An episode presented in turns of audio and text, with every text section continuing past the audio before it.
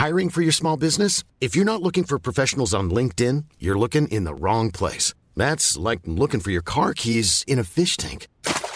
LinkedIn helps you hire professionals you can't find anywhere else, even those who aren't actively searching for a new job but might be open to the perfect role. In a given month, over 70% of LinkedIn users don't even visit other leading job sites. So start looking in the right place. With LinkedIn, you can hire professionals like a professional. Post your free job on linkedin.com slash people today. Bonjour à vous, bienvenue à tous pour Midi News, le jour d'après et le même match, les deux mêmes protagonistes, Emmanuel Macron, Marine Le Pen, mais ni tout à fait vraiment les mêmes, ni tout à fait vraiment des autres. Les deux protagonistes sont différents d'il y a cinq ans. Emmanuel Macron, un président candidat avec un bilan, il appelle au grand dépassement pour gouverner. Marine Le Pen, une opposition dans la stabilité, elle appelle au grand rassemblement pour gagner. Et derrière l'affiche du second tour, pour beaucoup, un champ de ruines, en particulier pour le Parti socialiste, grand cadavre renversé, et la droite LR, grand cadavre à la renverse et très endetté on verra l'appel lancé par Valérie Pécresse et puis on va se projeter bien entendu sur la suite. Euh, je vous présenterai nos invités dans quelques instants, mais tout d'abord le journal Cher Nelly. Bonjour à vous. Bonjour Sonia, bonjour à tous et ce sera donc un, nouveau duel entre Emmanuel Macron et Marine Le Pen, même si Emmanuel Macron est donné euh, gagnant dans les sondages. Il rappelle que rien n'est fait et qu'il va devoir adapter sa campagne et puis elle s'est qualifiée au second tour avec euh, près de 23,4% des voix. Marine Le Pen qui va réunir ses troupes pour euh, affiner elle aussi cette stratégie de campagne de l'entre-deux tours. On rappelle que seuls Éric Zemmour et euh, Nicolas Dupont-Aignan ont appelé à voter pour elle. La candidate va donc vouloir élargir son électorat à gauche. Écoutez ce qu'en disait Jordan Bardella sur notre antenne. 2007, on est arrivé au second tour, on savait que ça allait être très compliqué. Mais c'est entendu. Là, on sait que la victoire est possible et ça va être le message pendant 15 jours. Si le peuple vote, le peuple gagne. Je pense qu'il y a beaucoup d'électeurs de, Jean-Luc Mélenchon, notamment des jeunes. Euh, pardon pour les moins jeunes, mais beaucoup de jeunes qui, je pense, euh, euh, partagent cette fibre sociale avec nous. Et je pense qu'il y a beaucoup de gens chez, Mélenchon qui ne veulent pas de la retraite à 65 ans et qui savent que ce qu'on propose, nous, avec un départ à 60 ans pour... Donc vous allez penser que vous avez 20 ans, ça parle aussi. Et puis au même moment, il y a cette réunion de crise chez euh, euh, les LR ce matin après la débâcle de Valérie Pécresse, euh, la candidate qui a réalisé le pire score de l'histoire de la Ve République. Elle est arrivée cinquième derrière Éric Zemmour avec 4,8% des voix. La campagne de Valérie Pécresse ne sera pas remboursée. Bonjour Élodie Huchard, vous êtes au siège des Républicains où la situation est très critique et la candidate qui lance même un appel aux Français aujourd'hui. Oui, un appel d'ailleurs euh, imprévu quand elle est arrivée euh, au siège ce matin pour assister au comité stratégique de son euh, parti. Valérie Pécresse nous a demandé de nous placer, nous les journalistes, parce qu'elle avait une déclaration à faire. Et effectivement, c'est la ligne grave et fermée. Il faut bien le dire. Autant hier, elle avait réussi à donner le change pendant son allocution. Autant là, on sent que l'heure est grave parce qu'elle explique qu'il manque 7 millions pour boucler le financement de sa campagne. 2 millions qui étaient des prêts engagés par le parti. 5 millions de prêts qu'elle a contractés elle-même. Alors, elle a lancé un appel non seulement à ceux qui ont voté euh, pour elle, mais aussi euh, plus largement à tous les électeurs. Elle a expliqué aussi qu'on pouvait euh, donner en ligne. Le but, c'est de trouver rapidement cette somme. Avant le 15 mai, a-t-elle dit, trouver 7 millions d'euros en revanche d'ici le 15 mai. Vous imaginez que c'est une tâche extrêmement compliquée pour la candidate et pour le parti. Merci beaucoup, Elodie, et merci à Fabrice Elzner qui vous accompagne. Et puis un mot pour vous signaler qu'hier, vers 17h, un véhicule de police qui effectuait une ronde de sécurité dans la cité des Bedottes à Sevran a été pris euh, à partie par un groupe de jeunes. Deux policiers ont reçu des projectiles. Ils ont été légèrement blessés à l'issue d'une sécurisation euh, pédestre pour disperser euh, cet attroupement. Ils ont d'ailleurs constaté que toutes les vitres de leur véhicule avaient été brisées. Voilà pour l'essentiel. C'est à vous pour le début du débat, Sania. Merci à vous, cher Nelly. Je présente tout de suite nos invités. C'est notre journaliste politique, Samis Faxi, qui nous accompagne. Bonjour. Bonjour à vous. Merci d'être là. Arthur de Vatrigan est également avec nous. Bienvenue et bonjour. cofondateur du magazine L'Incorrect, Michel Taube est là pour Midi News. Bonjour à vous, fondateur du site Opinion Internationale. Et Nathan Dever nous accompagne. Bonjour, Bienvenue et bonjour, agrégé de philosophie, éditeur de la revue La règle du jeu. Nous allons être beaucoup à l'extérieur aujourd'hui, comme on dit, euh, Samis Faxi, puisqu'il y a les déplacements. Emmanuel Macron euh, en déplacement dans le Nord, on verra aussi sur les terres de Marine Le Pen. Et on l'apprend à l'instant, Marine Le Pen également, qui aura aujourd'hui un premier déplacement de campagne pour cet entre-deux tours chez un agriculteur céréalier. Peut-être déjà un mot sur le déplacement du président candidat Écoutez, ça y est, en tout cas, ce que nous dit euh, l'entourage du président candidat, eh bien, il nous explique qu'il descend enfin dans l'arène. Il va aujourd'hui sur les terres du Rassemblement euh, national, dans les Hauts-de-France, d'ailleurs là où Marine Le Pen a, a surperformé. Il ira ensuite demain et c'est important pour mettre en perspective du côté de Strasbourg, pour parler Europe, à Strasbourg, c'est Jean-Luc Mélenchon qui est arrivé en tête de l'élection présidentielle. Donc, lorsque eh bien, euh, Emmanuel Macron n'avait pas pu faire campagne, en tout cas n'était pas, euh, ne s'était pas lancé dans cette campagne euh, pour des raisons internationales, eh bien, ça y est, il envoie en tout cas un signal. Il sent bien que ce deuxième tour, il n'est pas du tout gagné d'avance et qu'il va vraiment falloir aller chercher des voix et donc du coup il descend dans l'arène. La République en marche nous explique qu'il y aura un déplacement par jour pendant deux semaines. Donc ça va être un, un gros rythme et ça va être très intéressant à suivre. Arthur de Vatrigan, depuis hier euh, et puis ce matin, on entend c'est le même match, le même match, oui, les mêmes protagonistes, oui, mais ils ne sont plus du tout les mêmes. Est-ce que vous êtes d'accord que cinq ans après, c'est les mêmes candidats, mais plus du tout les mêmes rôles? Est-ce qu'on peut dire ça? Tout à fait, c'est plus les mêmes rôles, euh, c'est les mêmes candidats, mais avec un électorat qui est assez différent. Et surtout, il y a quelque chose qui est nouveau qu'on n'avait pas en 2017, mais on avait un aperçu, c'est on a une tripartition en fait de, notre de l'électorat. Euh, et qui est dû en fait à un triple mécanisme. C'est qu'il y a eu Macron qui a aspiré les voix de Valérie Pécresse, Marine Le Pen qui a aspiré les voix d'Éric Zemmour, et Mélenchon qui a aspiré toutes les voix de la gauche. Et donc ça, ça recompose l'électorat et on n'est pas du tout dans la même situation qu'en 2017. Euh, d'un point de vue, il faut regarder qui a voté majoritairement pour Emmanuel Macron, c'est plus de 70 ans. Et donc, c'est-à-dire que le président euh, disrupteur, quoi, le candidat disrupteur de 2017, qui avait écrit son livre qui s'appelait Révolution, est devenu le président du statu quo, parce que les plus de 70 ans votent pour lui. C'est-à-dire le... Alors après, il y avait l'actualité, la crise du Covid, plus la guerre en Ukraine, qui a fait qu'il y a un réflexe légitimiste. Et lui a pris cette posture-là.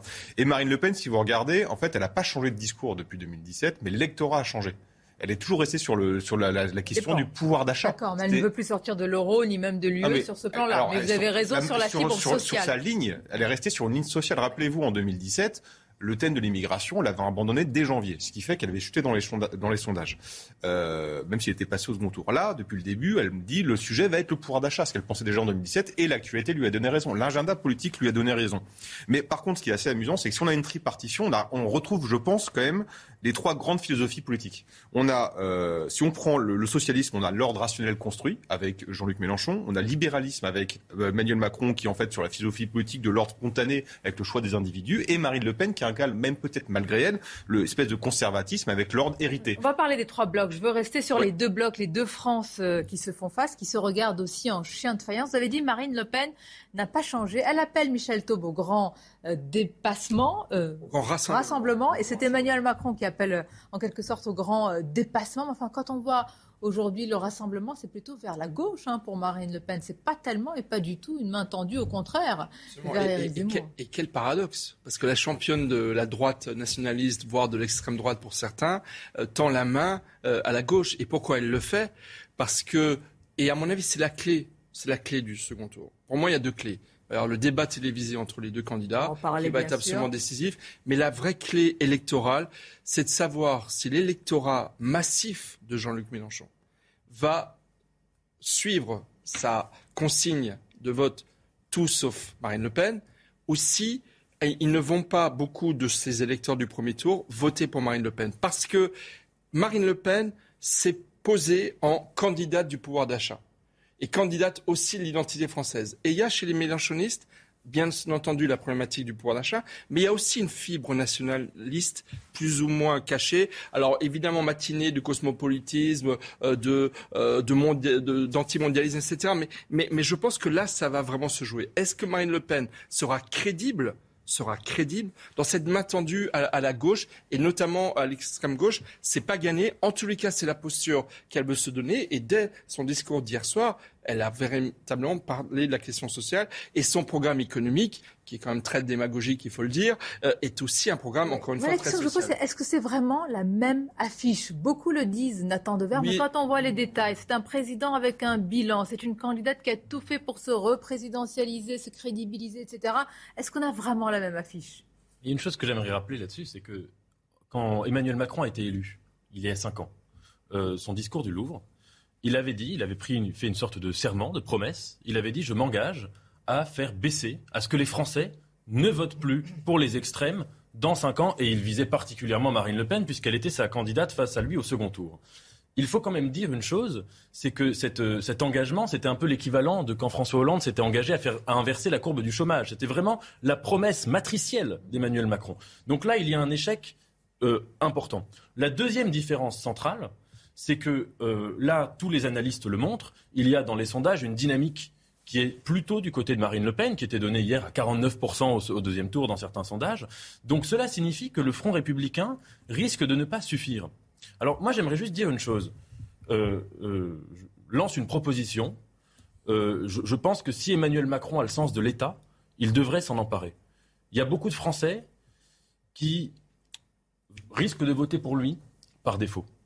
Il faut qu'il les écoute. Bah, il, faut qu'il s'empare des propositions de tous les candidats qui ont appelé à voter totalement son projet entre parce deux que je pense que totalement je le dis. Non pas, pas totalement. Mais il faut. La notion de barrage républicain ou de front républicain c'est une notion qui doit être réciproque. C'est une double obligation.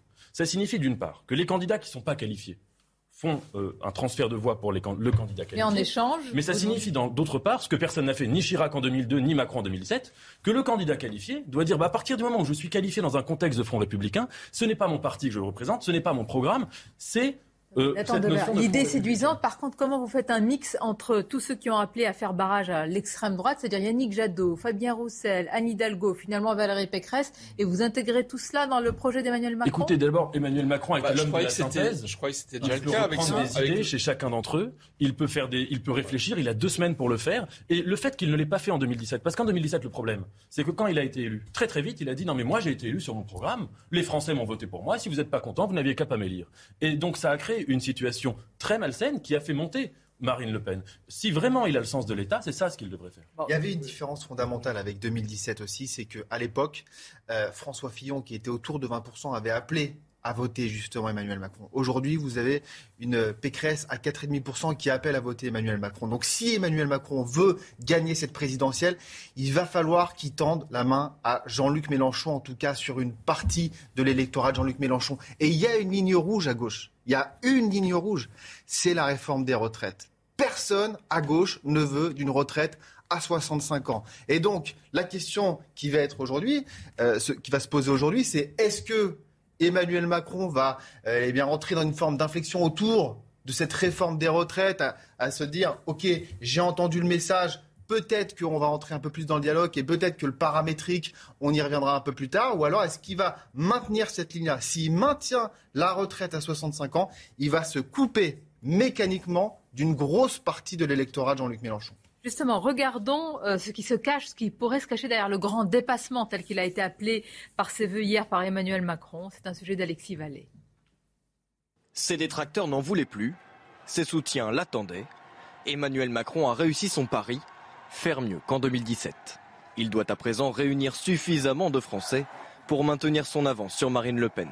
J'invite solennellement nos concitoyens, quelle que soit leur sensibilité, et quel qu'ait été leur choix au premier tour, à nous rejoindre.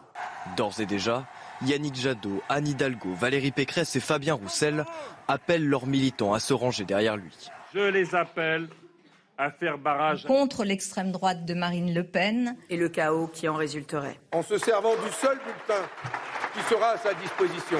Une union républicaine remerciée par l'intéressé, même si son entourage prévient qu'il ne fera ni compromis sur son programme, ni coalition de partis.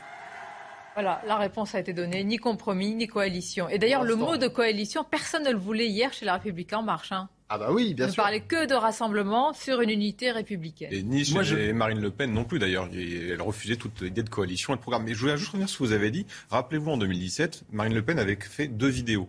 Une vidéo pour s'adresser aux électeurs de François Fillon, une vidéo pour s'adresser aux électeurs de Jean-Luc Mélenchon. Et la vidéo pour s'adresser aux électeurs de François Fillon n'avait jamais été envoyée.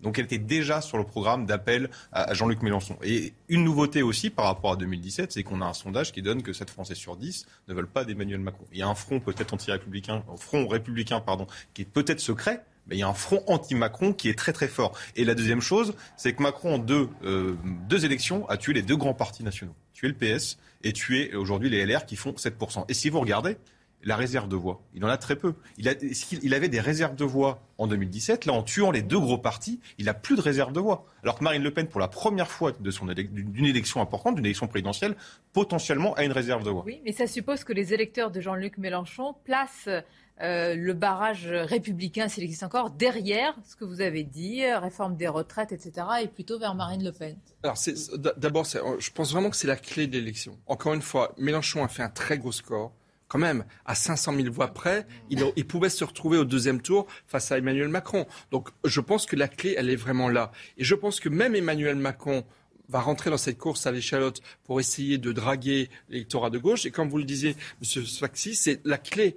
il a commencé sa campagne, sa pseudo-campagne électorale, avec l'annonce d'une réforme des retraites à 65 ans. Est-ce qu'il va être aussi autant disert sur la réforme des retraites dans ces 15 prochains jours? Donc vous êtes en train de dire que la réforme des retraites d'Emmanuel Macron est un épouvantail qui va effrayer les potentiels ah, électeurs de gauche Je pense que c'est un clé. Après, après, par rapport euh, à la proposition de M. Dever, honnêtement, euh, je pense que déjà dans le programme d'Emmanuel d'Emmanuel Macron, il y a une tentative de synthèse, euh, ce fameux en même temps macronien qui énerve beaucoup de gens, mais qui justement emprunte un peu à la droite, un peu à la gauche. Donc j'ai envie de dire, il ne va pas, à mon avis, beaucoup modifier. Il va peut-être insister plus sur certaines questions que sur, les retraites, mais au final, je pense qu'il perdrait la crédibilité mm-hmm. euh, à changer son programme dans les, dans les 15 derniers jours. Je vous donne la parole dans un instant. Tout d'abord un flash, parce que évidemment dans l'actualité, il y a aussi l'actualité internationale. Regardez ses principaux titres. À Sevran, hier, un véhicule de police qui effectuait une ronde de sécurité dans la cité des Bodottes a été pris à partie par un groupe de jeunes. Deux policiers ont reçu des projectiles. Ils ont été légèrement blessés. Et puis à l'issue d'une sécurisation pédestre pour disperser les jeunes, les policiers ont constaté que toutes les vitres de leur véhicule avaient été brisées. Et puis euh, l'Ukraine a ouvert 5600 enquêtes pour crimes de guerre commis par la Russie. C'est ce qu'a déclaré hier la procureure générale du pays sur la chaîne britannique Sky News. Selon elle, plus de 1200 corps au total ont été découverts dans la région de Kiev. Enfin, au Pakistan, le Premier ministre Imran Khan renversé par une motion de censure. Elle a été approuvée par 174 des 342 députés à l'issue de plusieurs semaines de crise politique. Merci à vous. La suite de notre débat, je voudrais simplement vous rappeler tout ce qui est en train de se passer. Hein, Samy Sfaxi, il y a un bureau exécutif de la République en marche. Il y a un conseil stratégique qui est suivi d'un bureau politique pour les Républicains. Bon, il faut quand même préciser que c'est pas du tout la même ambiance. Il y aura une réunion du rassemblement au siège, je crois, du Rassemblement national en, début d'après-midi. Voilà, ça, ça y est, tous, les, tous les partis mettent en, se mettent en, ordre de, de, bataille pour la République en marche le temps euh, de l'euphorie, le temps de, l'explosion de joie, ben maintenant on passe à autre chose, véritablement, parce qu'encore une fois, on le disait, c'est pas gagné. On retiendra quand même cette image. Enfin, pour moi, c'est l'image de la journée ce matin. C'est Valérie Pécresse qui annonce cette euh, endettée à 5 millions d'euros personnellement. Je ne sais pas si on se rend bien compte quand même qu'il y avait eu le sarcoton, il va y avoir le pécreston.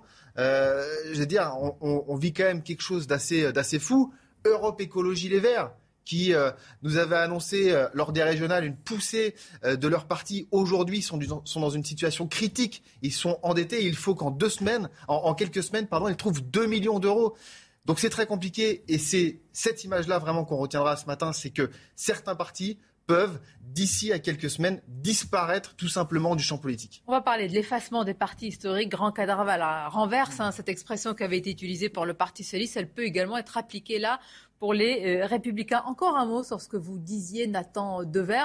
Donc pour vous, ce grand euh, dépassement, en tous les cas, pourrait supposer justement de mettre un peu d'eau dans son vin, Emmanuel Macron, en tous les cas, dans un programme jugé par certains comme étant libéral? Pour moi, il le doit absolument le Front républicain. Soit on le prend de manière sincère, soit on estime que c'est une sorte de, d'astuce ou de mécanisme qui, permettrait à un candidat d'être élu euh, tout le temps. On remarque que si c'est la deuxième option, si c'est juste une méthode, une astuce, euh, on remarque que l'extrême droite ne cesse de monter depuis, depuis 20 ans. Donc euh, c'est une manière totalement contre-productive, c'est juste de la procrastination. Si c'est vraiment sincère, là ce n'est pas le macronisme qui, est en jeu euh, pour ce deuxième tour, c'est si c'est vraiment un front républicain, il faut impérativement, et pas seulement sur des questions de communication, c'est-à-dire qu'il parle un peu moins de telle ou telle thématique, il faut impérativement qu'il prenne, qu'il change son programme, qu'il prenne des éléments chez, les gens qui ont appelé à faire barrage et à faire du front républicain, pour deux raisons.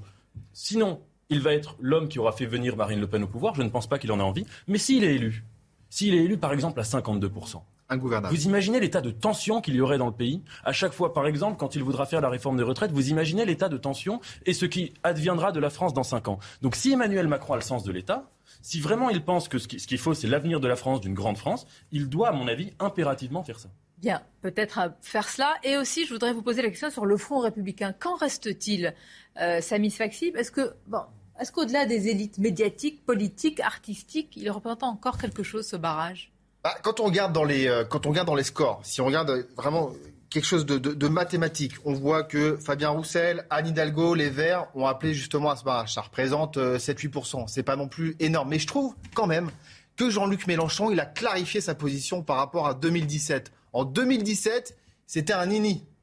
Aujourd'hui, c'est il faut pas une seule voix pour Marine Le Pen. Donc il a évolué quand même sur cet esprit de, barrage euh, républicain. Maintenant, le problème, c'est qu'en 2017, il y a eu ce barrage républicain. mis, regardez, on a l'arrivée d'Emmanuel Macron. Euh, sur les terres du Nord. Premier déplacement de cette nouvelle campagne, on peut le dire, campagne ah de second tour. Alors Emmanuel Macron qui est sur les terres, en tous les cas, oui, dans les Hauts-de-France, une terre où Marine Le Pen a réalisé de très très bons scores. Donc évidemment, le choix n'est pas anodin du président candidat aujourd'hui. Et là, ce qui est intéressant, euh, c'est que il en a fait deux des déplacements la semaine dernière, depuis le début en tout cas de la campagne officielle, deux qui sont vraiment passés sous les radars. Pourquoi? Parce qu'il y avait une équité parfaite du temps de parole qu'il fallait respecter. À partir d'aujourd'hui, c'est du 50-50. 50%, Macron, 50% Le Pen. Donc plus il fera de bain de foule et plus eh bien, il se montrera et plus il ira au, contact des Français. Il a dépensé beaucoup d'énergie à les faire pendant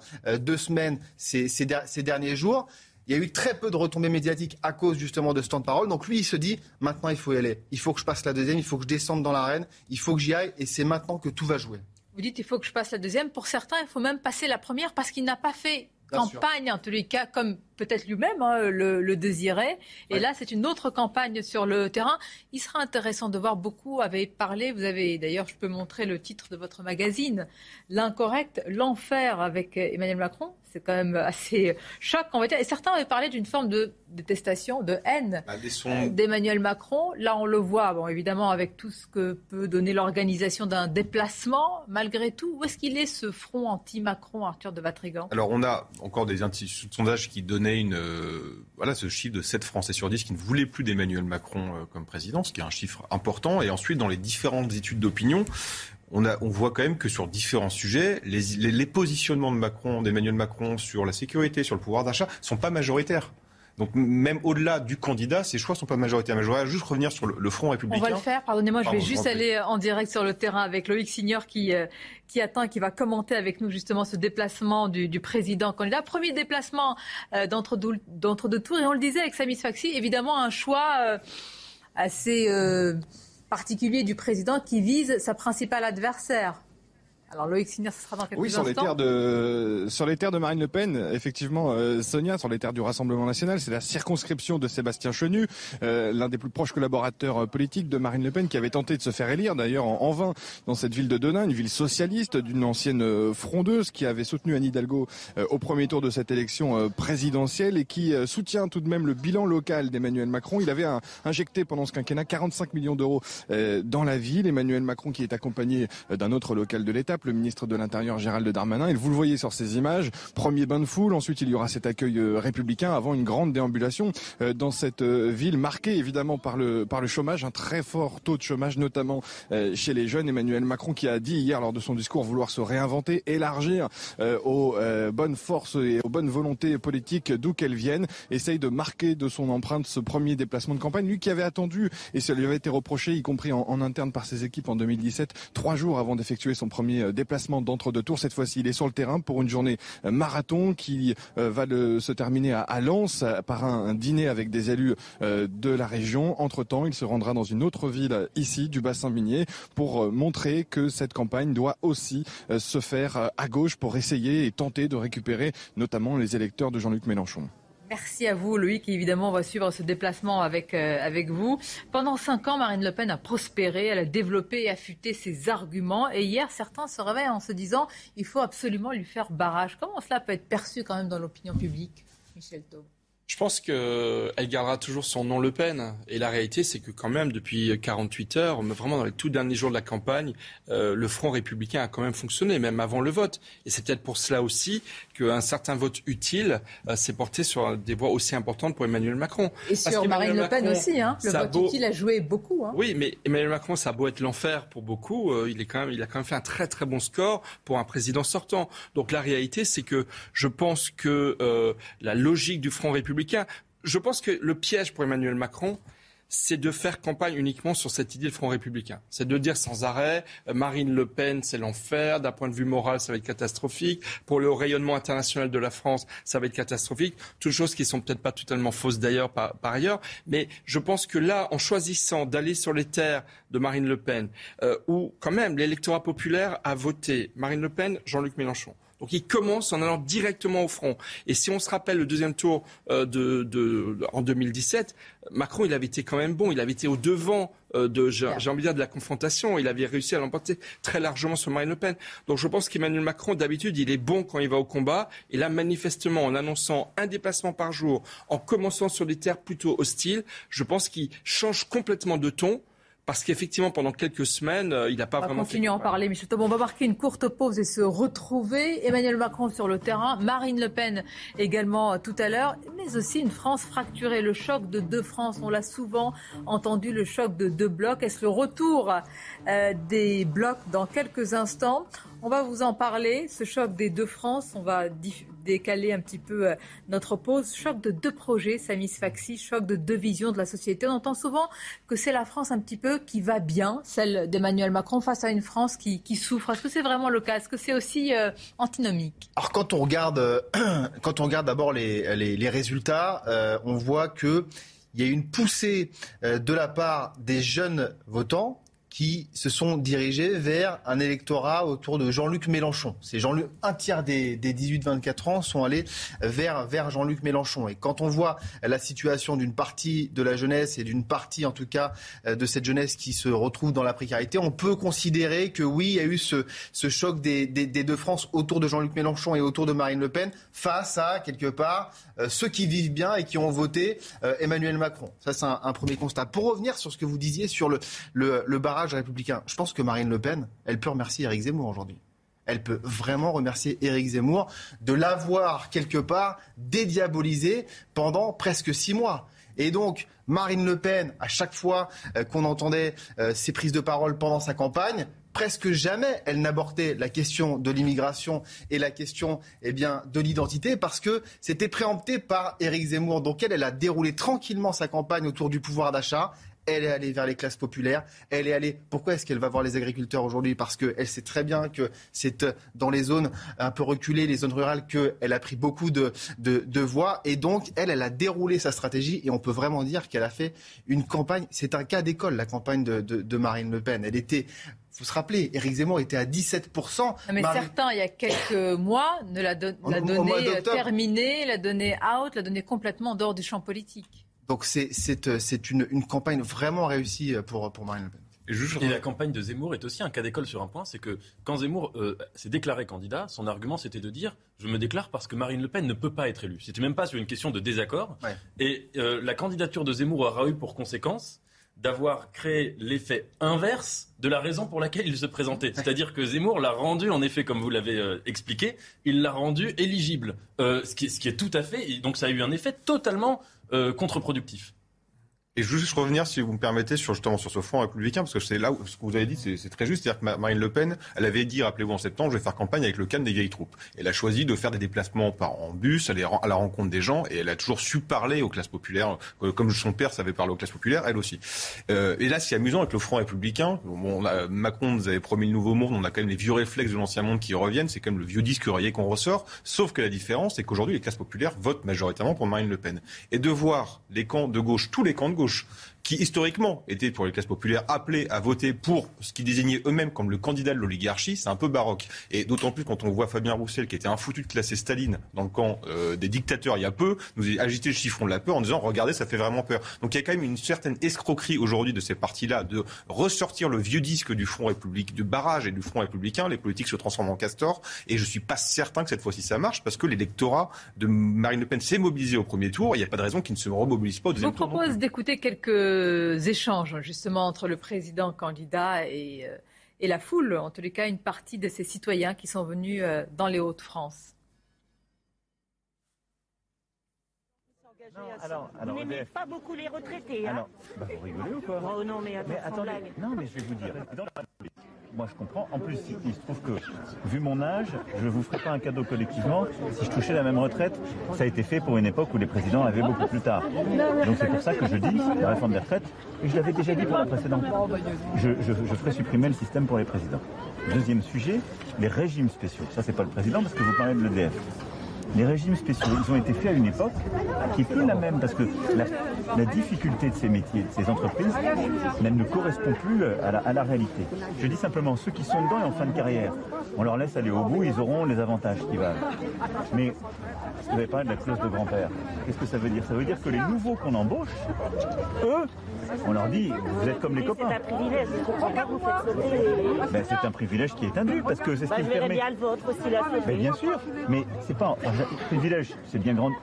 J'aime pas ce, mot, ce terme de privilège pour le. Non, mais pour un, pour un ouvrier ou un salarié d'EDF, c'est pas le bon mot c'était un avantage qui avec la carrière. Bon. Il est plus justifié. Mais c'est ce qui nous permet de financer la pénibilité pour d'autres métiers. Aujourd'hui, qu'est-ce qui est dur? C'est pas forcément d'être dans un bureau parce qu'on est de tel ou tel secteur. C'est d'être posté de porter, de porter de la charge, d'avoir des troubles musculo-squelettiques, c'est d'être ouvrier agricole, c'est d'être en abattoir, c'est d'être dans les professions de soignants ou soignantes où, où, on lève des gens. Non, mais c'est pour ça que, un, gars carrière longue, on, on, va discuter de tout ça. C'est pas 65 ans mon, mon mari qui est là, carrière longue, il n'a pas eu sa retraite complète. Eh il ben, a commencé à 18 ans, il l'a pas eu. Mais ça, madame, c'est pas ma réforme, c'est l'hypocrisie du système actuel. Le système actuel, il amène... Il a dû attendre Il amène la décote jusqu'à 67 ans. Euh, du coup, donc, donc, mais ce que je vous dis, c'est que les progrès justes, on ne peut pas les financer si on n'enlève pas les choses qui ne marchent plus. Or, les régimes spéciaux, c'est pas très juste. Je le dis comme je le pense. Et le système aujourd'hui, où il y a un âge légal qui est très décalé de ce qu'on appelle l'annulation de la décote qui est à 67 ans, c'est pas très juste. Mais tout ça doit se discuter. Voilà, en tout cas, moi je prends l'engagement pour moi. Je... Vous m'avez jamais déçu, vous êtes le premier président qui me déçoit pas. Et j'étais socialiste depuis 80 Ah bon, je croyais comme vous désignez. Je me suis dit, j'ai encore de la chance euh, dans, les, dans, les, repas de famille. Non, non. Et je vous ai répondu à vos questions. Et je, votais socialiste depuis 80. Comité de Et quand le Parti socialiste a choisi Hamon, j'ai dit, je vais essayer, j'espère qu'il sera un bon président. Je ne sais pas. Je ne sais pas. Et puis il s'avère que je ne me suis pas trompé. Non, on ne sait pas. Et on se bat tous les jours. Euh... Comité Merci de voilà. voilà. On vous soutient. Merci à vous. On vous soutient à 100%. Ouais. Merci, oui. oui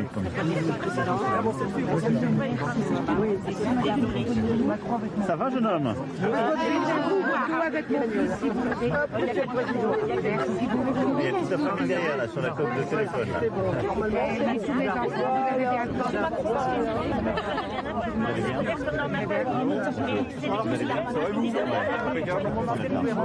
Merci madame. Vous allez bien Très bien, très bien. Plus de saturé. Vous allez revaloriser nos retraites. Parce que le pouvoir d'achat augmente, mais nos, mais nos retraites n'augmentent pas. On les a réindexées sur l'inflation.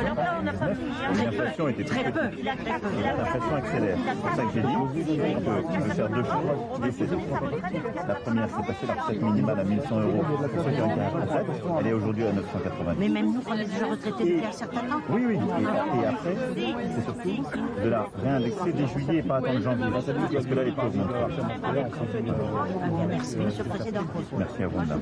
Bonjour, monsieur le Président. Bonjour, monsieur. Vous nous avez invité à l'Élysée il y a un mois, le jour de la déclaration de guerre, je pas si vous rappelez, euh, Maxime Dubuisson, ah, pour la Vous vous rappelez de nous Vous m'avez envoyé un courrier. Exactement. Vous allez bien Merci pour votre accueil. Bah oui, il y a eu deux articles sur vous. Oui, il y en a eu même plein. Est-ce qu'on peut faire une photo pour les enfants Pour les enfants du film Vous êtes mieux en vrai qu'à la télévision. Bah, mieux vaut. Ah ouais, ouais. Mieux vaut dans ce sens-là. hein. Elle a oublié de vous dire qu'elle attendait tout l'inviter au restaurant. Oui, on avait oublié de vous Les le trois dames, là, les trois. Oui, oui, on avait oublié de vous le dire. C'est les trois mousquetaires d'Odona, là, les trois dames. Ah oui, ça, c'est les mousquetaires. Voilà. Elles étaient quatre. Non, mais elles espèrent que M. Macron les invite au restaurant. Donc je leur dis, hein, je leur dis. Non, pas du tout. C'est une fake news. Non, on a mieux à faire. On a assez de boulot comme ça. Non, mais très important. Il y a eu, alors, je vais vous dire. Euh, on va continuer à suivre ce bain de foule, somme toute classique. Ce qu'on peut noter, il y a une vraie ambiance euh, euh, chaleureuse, on va dire, avec des interpellations quand même. Ça fait deux fois qu'il est interpellé, Emmanuel Macron, sur les retraites. Il doit s'expliquer, il doit décliner le projet, expliquer euh, là où il veut en venir. Et ça illustre votre conversation tout à l'heure. En fait, c'est ce qui est intéressant, je trouve, dans, cette séquence et dans ces déplacements. C'est-à-dire que en allant au contact de ceux qui n'ont pas forcément voté pour lui, Emmanuel Macron est euh, dans l'obligation d'expliquer pourquoi est-ce que justement il va et il veut faire cette réforme des, retraites. S'il allait sur les terrains conquis, il serrerait des mains, mais il n'expliquerait pas sa politique, puisque euh, eh euh, il devrait juste prendre des selfies là. Il cherche la confrontation, la confrontation pour justement eh bien, euh, faire basculer ceux qui considèrent que euh, la réforme des retraites est une casse sociale et qui euh, eh bien, seraient amenés à, à s'abstenir au deuxième tour ou alors à, à voter pour, pour Marine Le Pen. Donc ça va être comme ça pendant 15 jours. Mais ça peut donc se cristalliser autour, parce que ce sont vraiment deux visions de société et deux projets entre la réforme de Marine Le Pen et d'Emmanuel Macron. Quand on les lit en détail, c'est vraiment deux visions très très différentes, en fait, deux approches très différentes. C'est un pari risqué pour Emmanuel Macron d'avoir mis tout de suite dans son programme le paramétrique à 65 ans. C'est un vrai pari risqué parce que dès le départ, il savait qu'il aurait besoin des voix de gauche. Et donc, en allant sur, cette, euh, sur ce terrain-là, c'est un vrai pari pour, euh, pour le chef d'État. En même temps, je pense que c'est un pari euh, assumé de sa part. Bon, déjà, la réforme des retraites, c'est l'un de ses- des grands échecs de son premier quinquennat.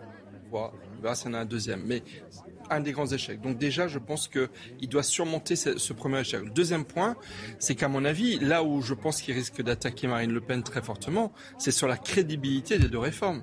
Parce que quand même, la plupart des pays euh, européens voisins ont repoussé euh, l'âge euh, légal de la retraite. Donc je pense qu'il va peut-être se donner la posture du bon gestionnaire qui affronte les problèmes et les défis face à une, Marine Le Pen à Bah, qui va laquelle il risque davantage de mettre en avant sa fibre sociale en disant regardez l'état d'une partie des- du pays justement. Oui, Est-ce mais- qu'il ne faudrait pas Mais est-ce que la réforme de retraite ne risque d'être, ne risque-t-elle pas d'être le boulet de Marine Le Pen, comme il y a eu celui de l'euro en 2017 C'est-à-dire, en fait, c'est bien beau de proposer, comme l'a fait Jean-Luc Mélenchon, euh, de ne pas toucher, grosso modo, à la réforme de retraite, de pouvoir même euh, l'avancer pour certains, mais est-ce que c'est crédible? Et je pense que là où il va attaquer Marine Le Pen très fortement, c'est sur les aspects moraux, démocratiques, etc., mais c'est aussi sur la crédibilité de son programme. Et je pense que c'est là que Marine Le Pen sera très attendue. Et c'est pour ça, j'aimerais terminer, un point très important qui est la clé pour Marine Le Pen, c'est est-ce que elle va rester que sur les questions de pouvoir d'achat et donc économique, ou est-ce qu'elle va pas être obligée d'aller aussi sur les questions d'identité Il y a Robert Ménard qui ce matin disait une chose très importante. Il, su- il proposait, enfin, il, il sommait Marine Le Pen de pas trop se rapprocher d'Éric Zemmour. Et je, pense crois qu'elle n'en va avait pas le projet, en de- tous les voilà. cas. Elle veut plutôt parler aux électeurs que se rapprocher de lui. On va écouter encore euh, les conversations euh, avec euh, Emmanuel Macron. C'est une bonne question. Et c'est vrai que beaucoup de familles, non mais c'est ça qui est injuste, c'est que beaucoup de familles, quand vous avez du réseau, les parents savent, vous pouvez bien orienter votre enfant. Si vous ne le savez pas, ça marche pas. Et donc c'est là où il faut donner plus d'informations aux jeunes et à leur famille, les avant. Donc c'est ça ce qu'on va faire. Voilà. Vous voulez faire quoi après Ouais, je veux aller en école de commerce, monsieur. Pour faire quoi plus tard Pour euh, travailler avec tout ce qui est euh, la bourse. Marketing. Bonne chance. Merci beaucoup, monsieur. courage, jeune homme. Bonne chance. Merci à vous.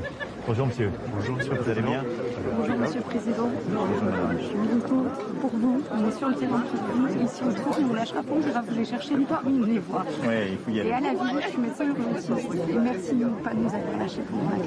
Merci pour tout ce que vous C'est avez vous qui fait. ne nous avez pas lâchés. Merci pour tout ce que vous avez fait et pour le Ségur, et puis de continuer pour l'hôpital public, avec le lien vie-l'hôpital, avec tous ces réseaux formidables qui vont se mettre en place, avec les IPA, les assistants médicaux pour décharger du temps médical.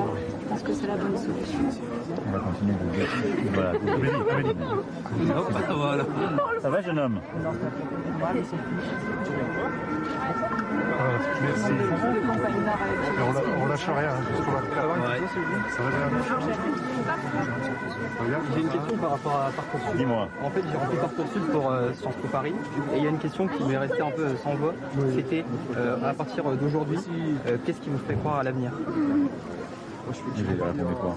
Je n'ai pas pris ce sujet-là, mais je... avec la montée, la montée de l'extrémisme, les guerres en Europe, les crises sociales et les problèmes écologiques, qu'est-ce qui nous ferait croire encore à la vie future? Nous le fait le fait qu'on a toujours réussi à apporter des réponses nous. Mm je regarde l'histoire de l'humanité. Si on sait se rassembler et puis voilà, essayer de, le climat, il y a des réponses. Par l'innovation, par l'ingénierie collective.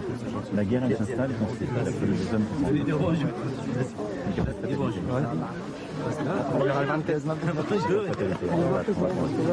oui, bien, il y, a, il y a le petit. Bonjour madame. Je vous souhaite bon courage. Franchement, je suis contente de vous voir, j'ai envie de pleurer. Je suis fière d'être là, de avec vous. J'ai du mal à y croire.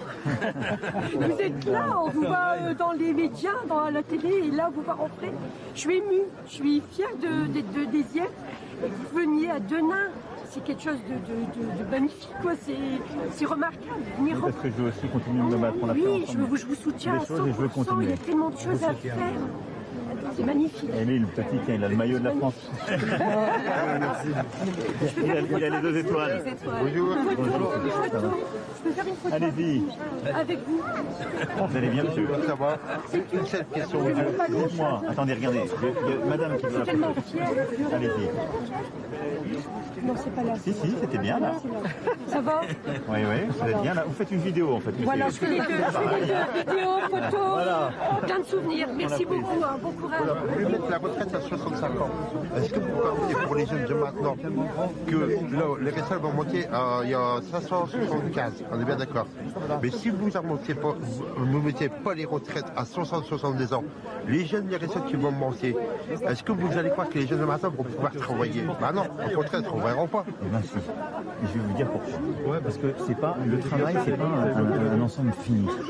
C'est-à-dire que si on arrive à créer de l'activité, c'est ce qu'on va faire là.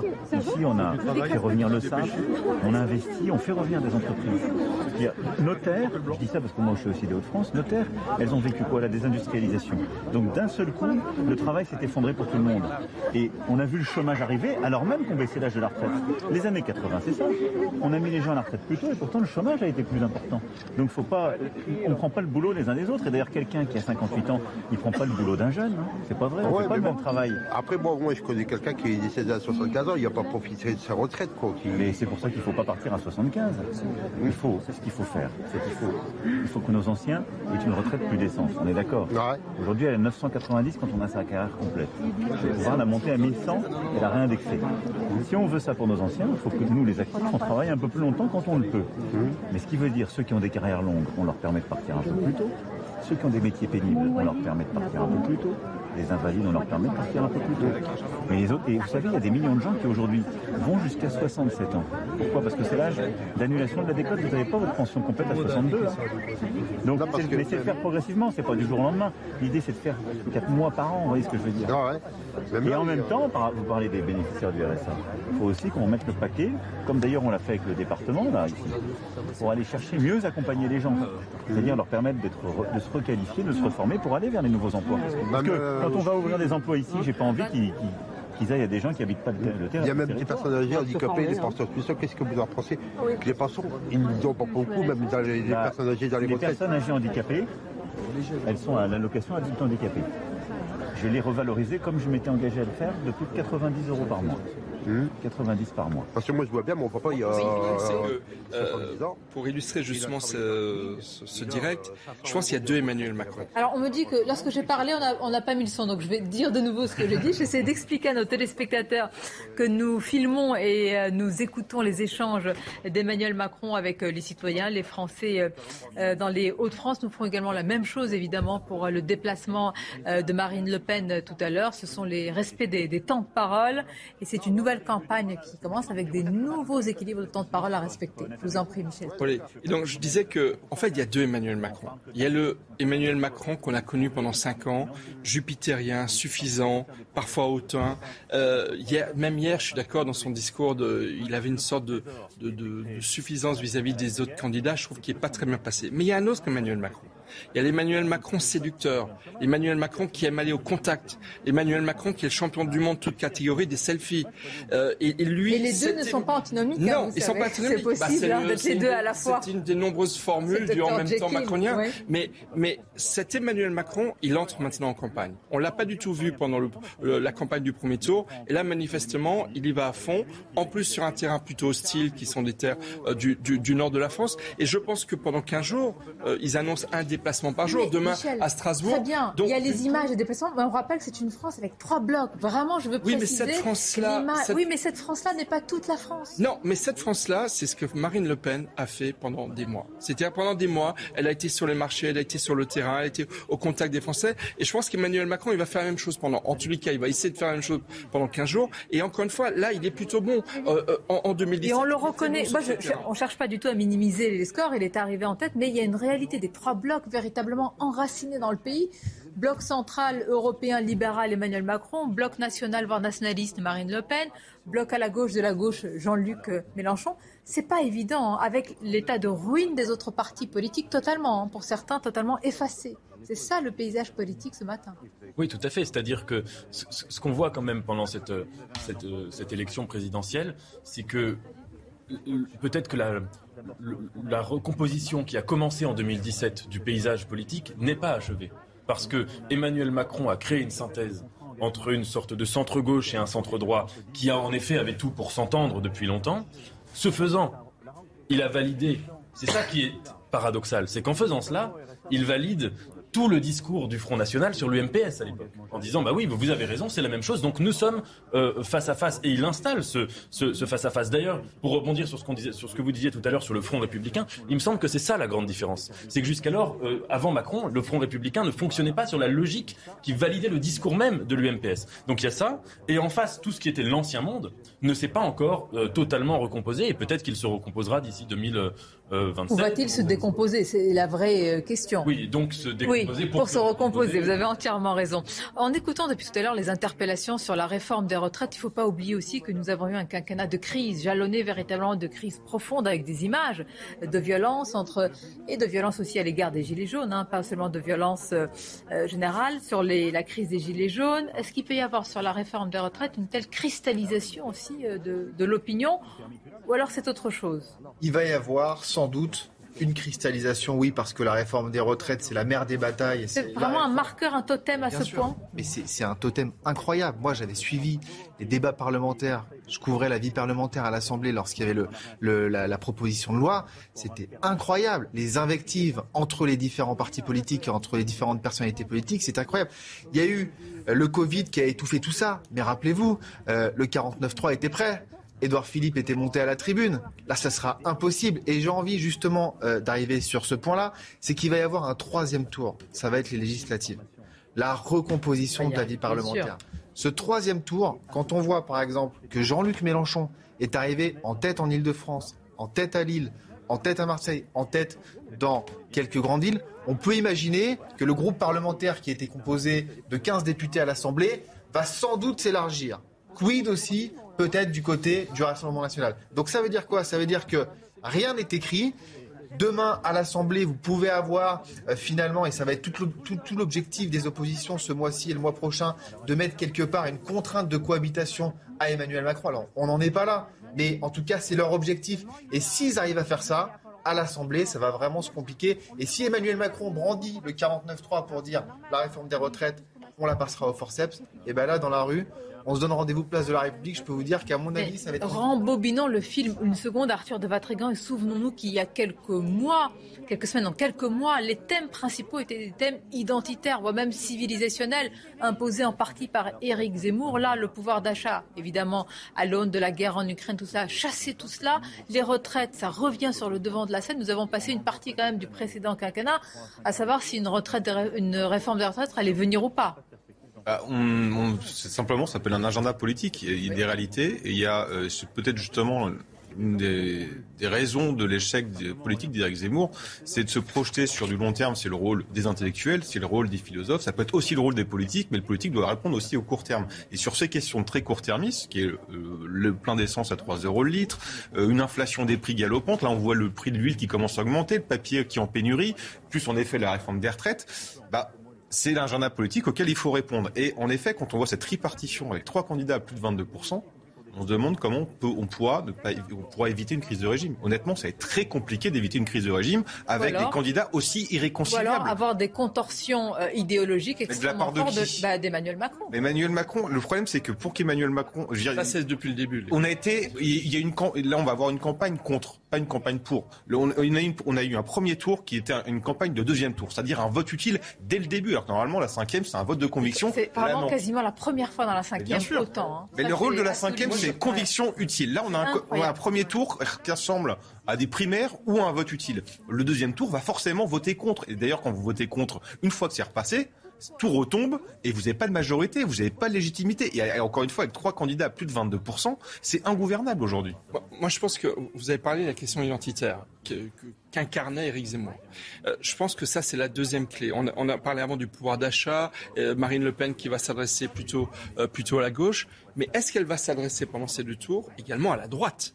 Est-ce que euh, Éric Zemmour... Elle l'a fait un peu hier, en évoquant Éric les questions civilisationnelles, Michel. est-ce que est-ce qu'un Eric Ciotti va s'afficher avec Eric Zemmour et Marine Le Pen? Est-ce qu'elle le voudra ou pas? Je pense que non, mais n'empêche que la question identitaire, hier Emmanuel Macron dans son intervention porte de Versailles, elle a dit est-ce que les Français veulent une présidente qui veut interdire le halal et le kasher euh, sur des questions de, euh, de cause animale, idée défendue par Jordan Bardella? Est-ce que Marine Le Pen, dans le débat du second tour, va défendre cette position? Est-ce que Marine Le Pen va assumer le fait d'être la candidate de l'identité française ou non?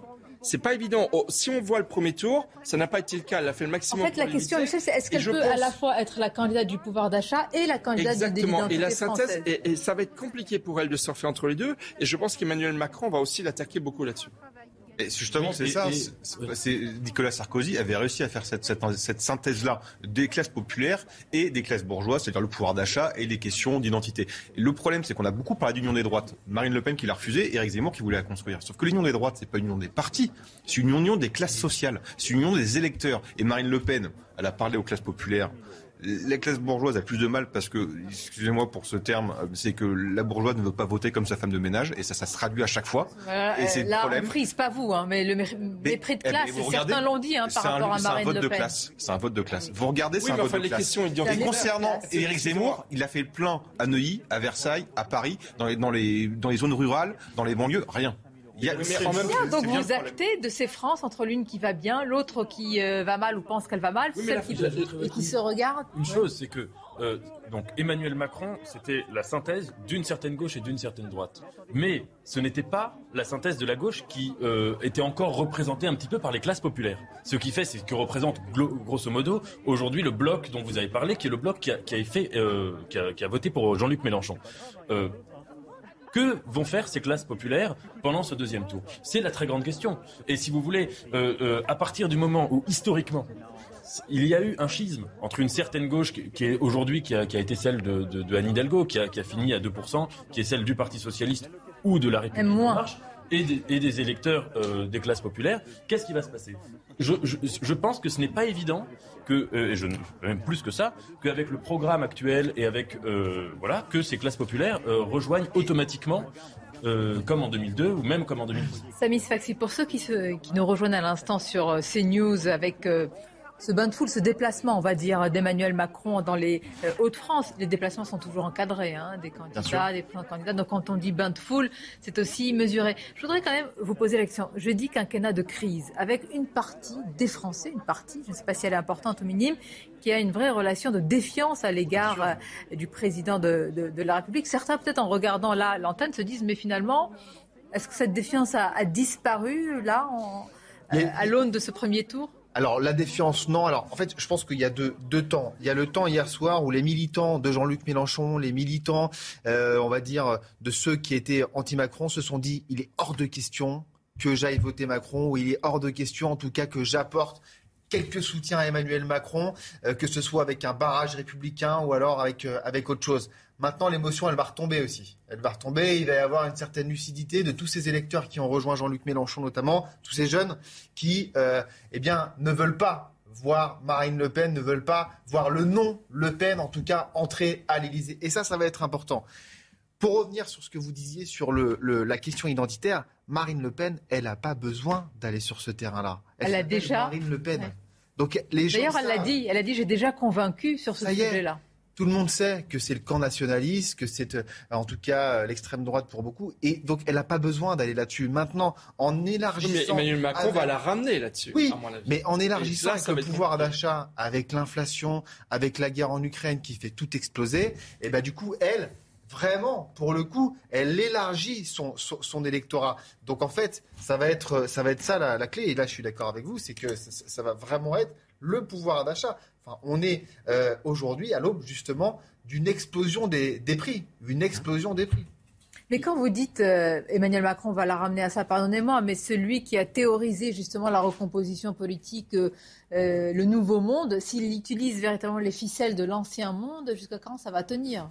Ça, à mon avis, c'est comme ça de- depuis le début. Et d'ailleurs, je pense. comme la politique. Bah oui, et je pense qu'Emmanuel Macron, euh, euh, hier soir, d'ailleurs, ça n'a pas été apprécié par pas mal de leaders de, de l'ancienne droite et de l'ancienne gauche, parce que maintenant, il faut quasiment parler comme ça de la social-démocratie et de la droite républicaine. Il faut parler d'elle au passé. Euh, je pense que Emmanuel Macron, il va vouloir mettre la main. Vous savez, l'UMP est né en 2002 sur le séisme de, de Jean-Marie Le Pen au deuxième tour de l'élection présidentielle. Jacques Chirac avait fait un grand discours, je crois que c'était à la Concorde, en, en annonçant la création d'une grande maison commune qui s'est en fait appelée l'UMP, c'est-à-dire en fait rabougrie à la, à la droite républicaine. Et je pense qu'Emmanuel Macron, il est en train de préparer la même chose, c'est-à-dire qu'en fait, il appelle à une sorte d'union de tous les démocrates de gauche, de droite, du centre et de partout, mais pour les ramener à son parti ou à sa recomposition de parti avec Ensemble Citoyen qu'il a créé avec Horizon, Agir et quelques autres. Mais là, je, C'est je vais important vous ce dire, que vous dites. Dans les- ce cas-là, il n'amendera pas son projet. C'est venez vers moi, venez sur mon nom, Et- sur mon et- et il projet, en- sur ma promesse. Et il est en position de force.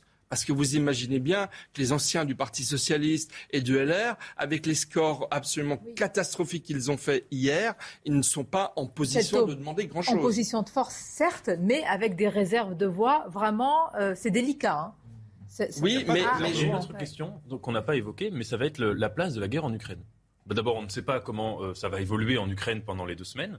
Et deuxièmement, c'est vrai, euh, euh, il y a eu un paradoxe dans cette élection.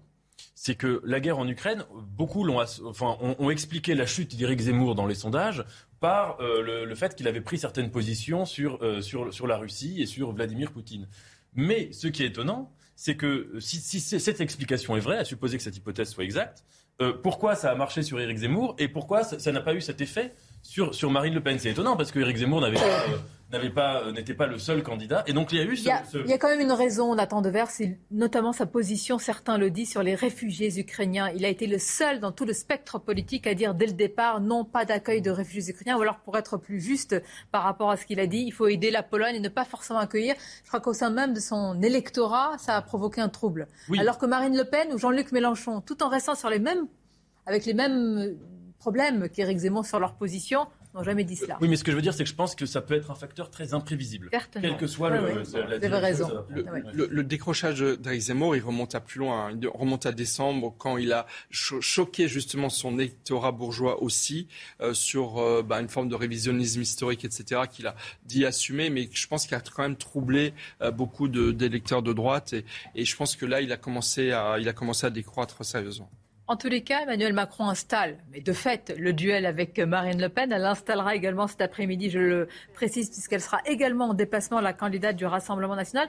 C'est intéressant aussi d'analyser les choix qu'ils font, Samis Faxi, Emmanuel Macron sur les terres du Rassemblement national, en tout cas là où elle- il fait euh, le Rassemblement national de gros scores, et Marine Le Pen du côté des agriculteurs, du côté de ceux qui souffrent également hein, de cette Mais- France aujourd'hui, qui de de- l'inflation. du côté de son électorat, elle. Parce que les agriculteurs, on sait qu'ils ils votent euh, euh, très largement justement pour, pour Marine Le Pen.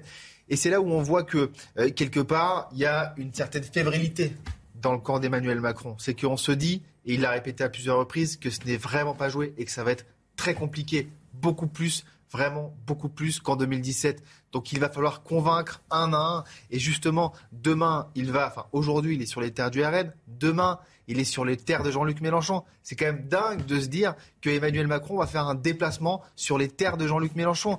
Vous disiez à l'instant qu'il y avait cette recomposition politique. En 2017, il y avait quatre candidats qui avaient fait autour de 20%. Là, il y en a trois. Le quatrième, il est à 7%. Donc, c'est vraiment trois camps qui sont vraiment identifiés. Euh, le camp euh, on va dire, nationaliste, le camp d'Emmanuel Macron du en même temps et le camp de la gauche qui est incarné aujourd'hui par, euh, par Jean-Luc euh, Mélenchon. Donc ça, ça, va vraiment être, et c'est là où je suis pas vraiment d'accord avec certains de mes confrères qui m'expliquaient que finalement cette campagne présidentielle ou cet instant politique, il n'était pas forcément intéressant. Moi, je le trouve passionnant parce que justement, il y a cette recomposition. On a vu qu'en plus, euh, l'abstention était plutôt faible par rapport à ce qui était à ce qui était prévu, que les Français s'étaient politisés. On a vu des queues, des, des interminables pour pour aller voter. Donc, on est à un moment aussi de notre époque où, eh bien, l'effondrement des deux grands partis du PS et des LR donne lieu à une nouvelle recomposition. Édouard Philippe parlait de la poutre qui travaillait justement. elle a toujours travaillé hein, depuis 2017. Elle, elle continue. Elle a toujours travaillé. Et on pouvait parler du sentiment anti-Macron, mais il est quand même à 28% aujourd'hui. C'est quand même euh, assez incroyable de voir ce, clivage. Oui, avec beaucoup de votes utiles. Hein. Oui, oui, mais L'utilité n'est pas l'adhésion, mais effectivement. C'est ça. C'est ça. C'est important de rappeler ce score. Florian Tardif, justement, suit le candidat euh, Emmanuel Macron. Florian, nous avons remarqué ici avec nos invités en écoutant les échanges qu'il y a eu beaucoup d'interpellations autour, mais pas seulement de la réforme des retraites qui semble quand même beaucoup euh, cristalliser, en tout cas, les interrogations et parfois aussi une forme de méfiance, de défiance à l'égard euh, du candidat. Vous confirmez cela par rapport à ce déplacement?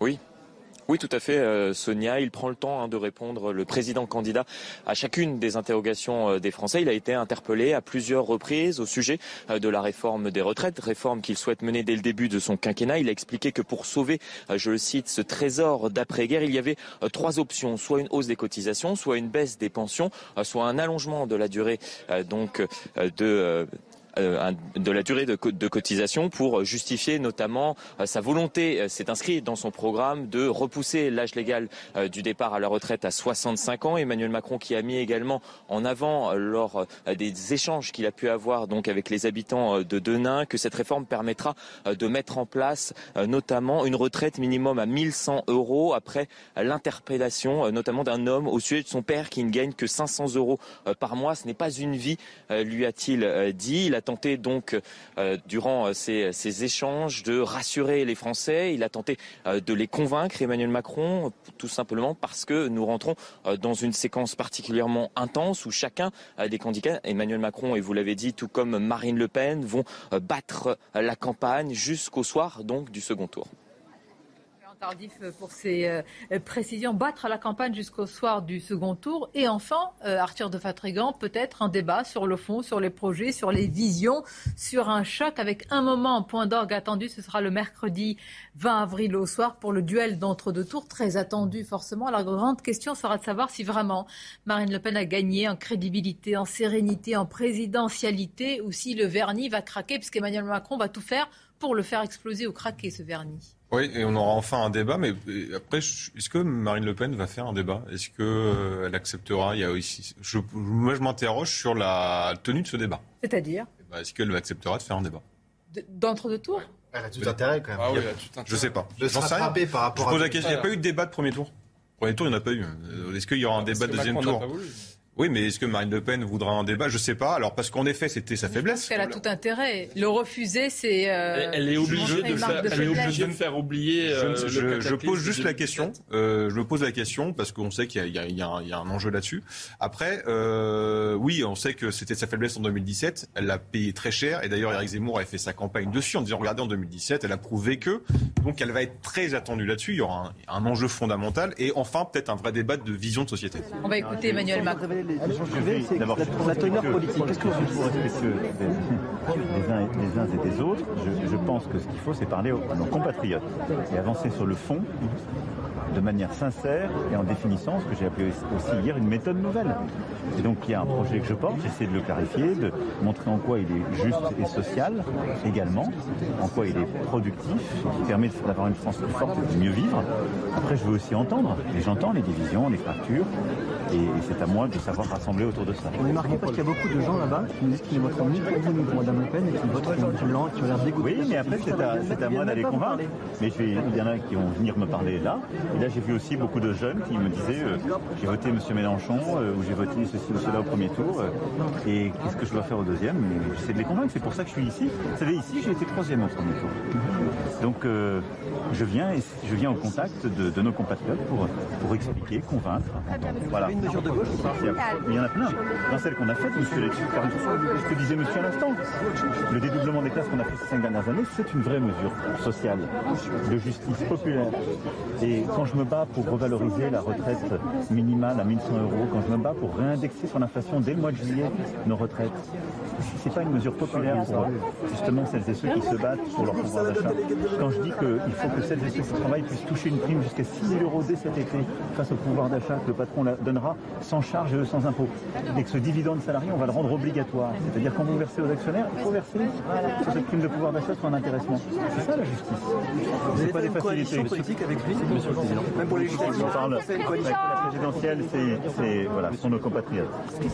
Allez- commun peut-être un meeting commun Un meeting commun on, parle, faut parler, à- faut parler à nos compatriotes, c'est ça le sujet. C'est pas des, c'est pas des sujets, je crois, d'appareil ou de, ou de partis politiques, mais J'entends les divisions, j'entends les fractures et je viens expliquer mon projet, dit euh, Emmanuel Macron. On va continuer à en parler avec nos invités, Arthur de Vatrigan, Michel Taube et on accueille euh, Coralie, pardonnez-moi du boss. Bonjour à vous. Merci d'être là, député de la majorité de l'Hérault. Et avec nous, Franck Alizio, bonjour. Bonjour. Vous êtes conseiller de Marine Le Pen et vice-présidente du groupe RN en PACA. Coralie Dubost, beaucoup d'interpellations du président candidat autour de la réforme des retraites.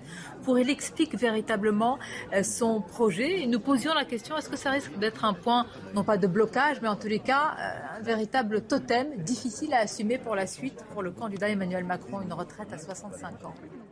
C'est fondamental à assumer parce que euh, il faut dire la vérité aux Français. Emmanuel Macron, euh, que ce soit en 2016, 2017 ou aujourd'hui, a toujours, toujours été dans cette posture de sincérité.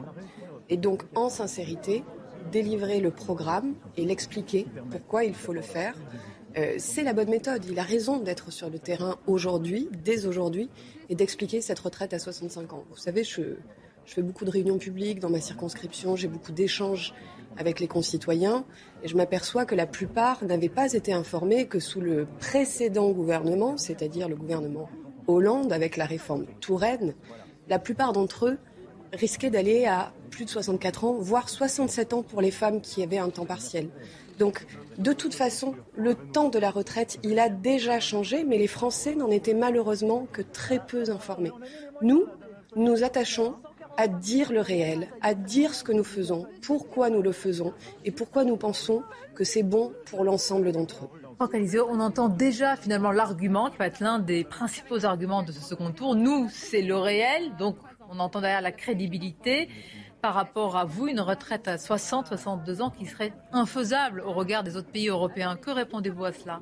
Mais c'est justement pour répondre à cette question qu'on l'a budgété. Vous voyez, qu'on est arrivé à, oui, ça coûtera euh, un petit peu moins de 10, de 10 milliards d'euros.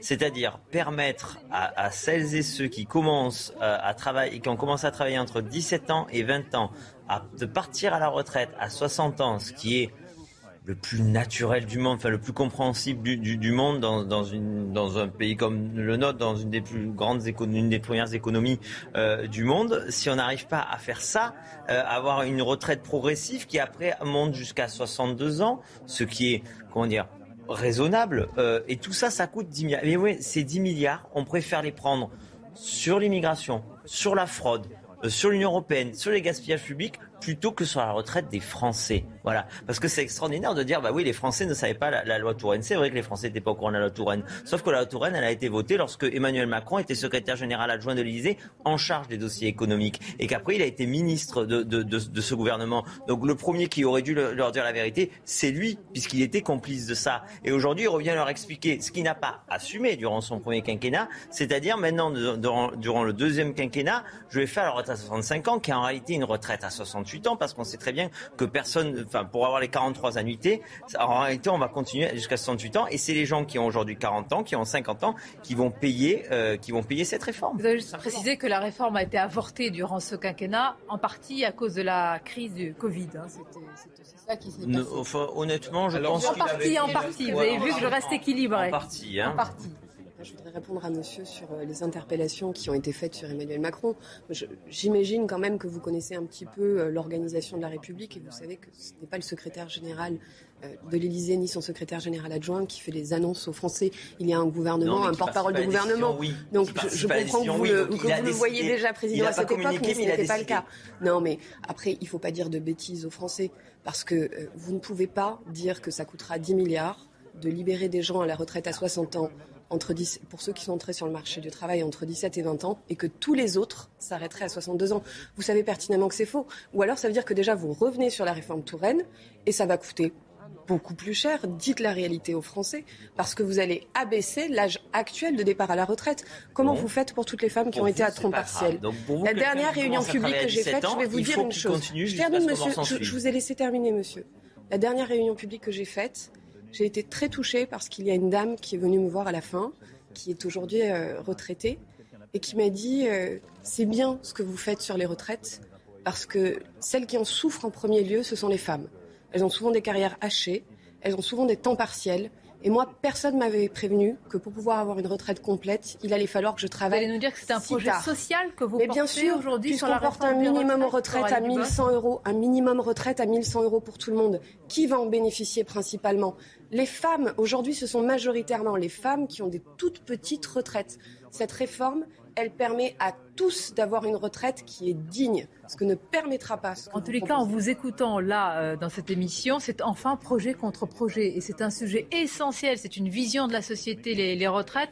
Vous êtes d'accord tous les deux peut-être sur un point que ça va se cristalliser, notamment autour de ce sujet, notamment il y a le pouvoir d'achat qui est lié d'ailleurs. Oui, oui, et ça, ça et, d'autres. Qu'il était temps. Évidemment, mais mais évidemment, c'est un vrai sujet de société. C'est vrai, les retraites, c'est le choix. C'est est-ce que est-ce que c'est la variable de, de, la variable d'ajustement de, de notre société? De notre économie, euh, de nos finances publiques Est-ce que les retraités sont voilà Est-ce que nos aînés vont être la variable d'ajustement? Eh bien non, tout simplement non. Mais comment dire? Il y a des choix en politique. La politique, ce sont avant tout des choix. Euh, lorsque les premières mesures euh, de la présidence Macron, c'est supprimer l'ISF pour les plus grandes fortunes, parce que pour les petites fortunes, ceux qui ont, de la pierre, ceux qui ont de l'immobilier, il est resté cet ISF.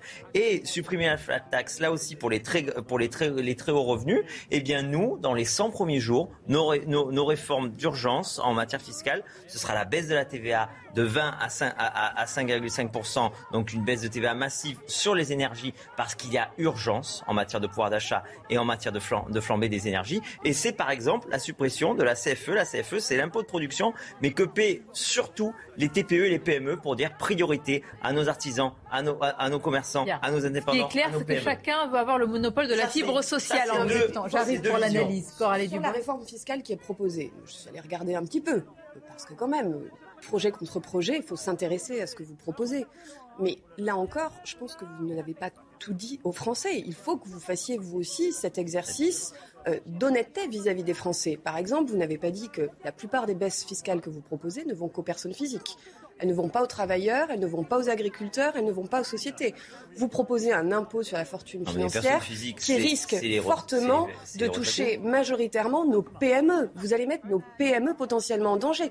Peut-être que des entrepreneurs, parce que vous allez taxer le capital des PME tel que vous le proposez dans votre programme, ou alors vous ne connaissez pas votre programme. Non, mais, dans quelle mesure Actuellement, tel que vous le proposez dans votre programme, ce nouvel impôt sur la fortune financière qui n'exclut pas les PME, vous allez taxer le capital des PME, potentiellement soumettre certains chefs d'entreprise entreprises du travail. à devoir On réduire exclut- leur nombre on de salariés les biens professionnels et l'outil du Donc, travail. je ne suis pas certaine faux. que votre projet tienne tant la route. Nous, on va faire payer l'impôt sur la fortune aux plus riches, alors que vous, le faites payer aux propriétaires. Bien, s'il vous plaît, Franck Aliso, Coralie Dubas, vous savez qu'on est tenu à un strict aussi temps, égalité de temps de parole entre les deux candidats. Nous avons beaucoup parlé du déplacement d'Emmanuel Macron. Je voudrais revenir à l'appel hier de Marine Le Pen qui appelle désormais au grand rassemblement.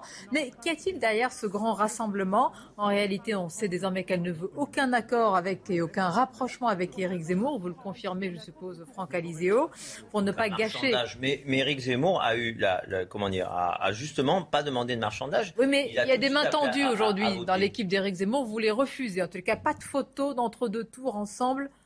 Ah, vous n'êtes pas Non, si mais sûr je, veux dire, non, mais je veux dire, à quoi ça. re- Bah, c'est de la tambour politicienne, il y aura à faire une photo, etc.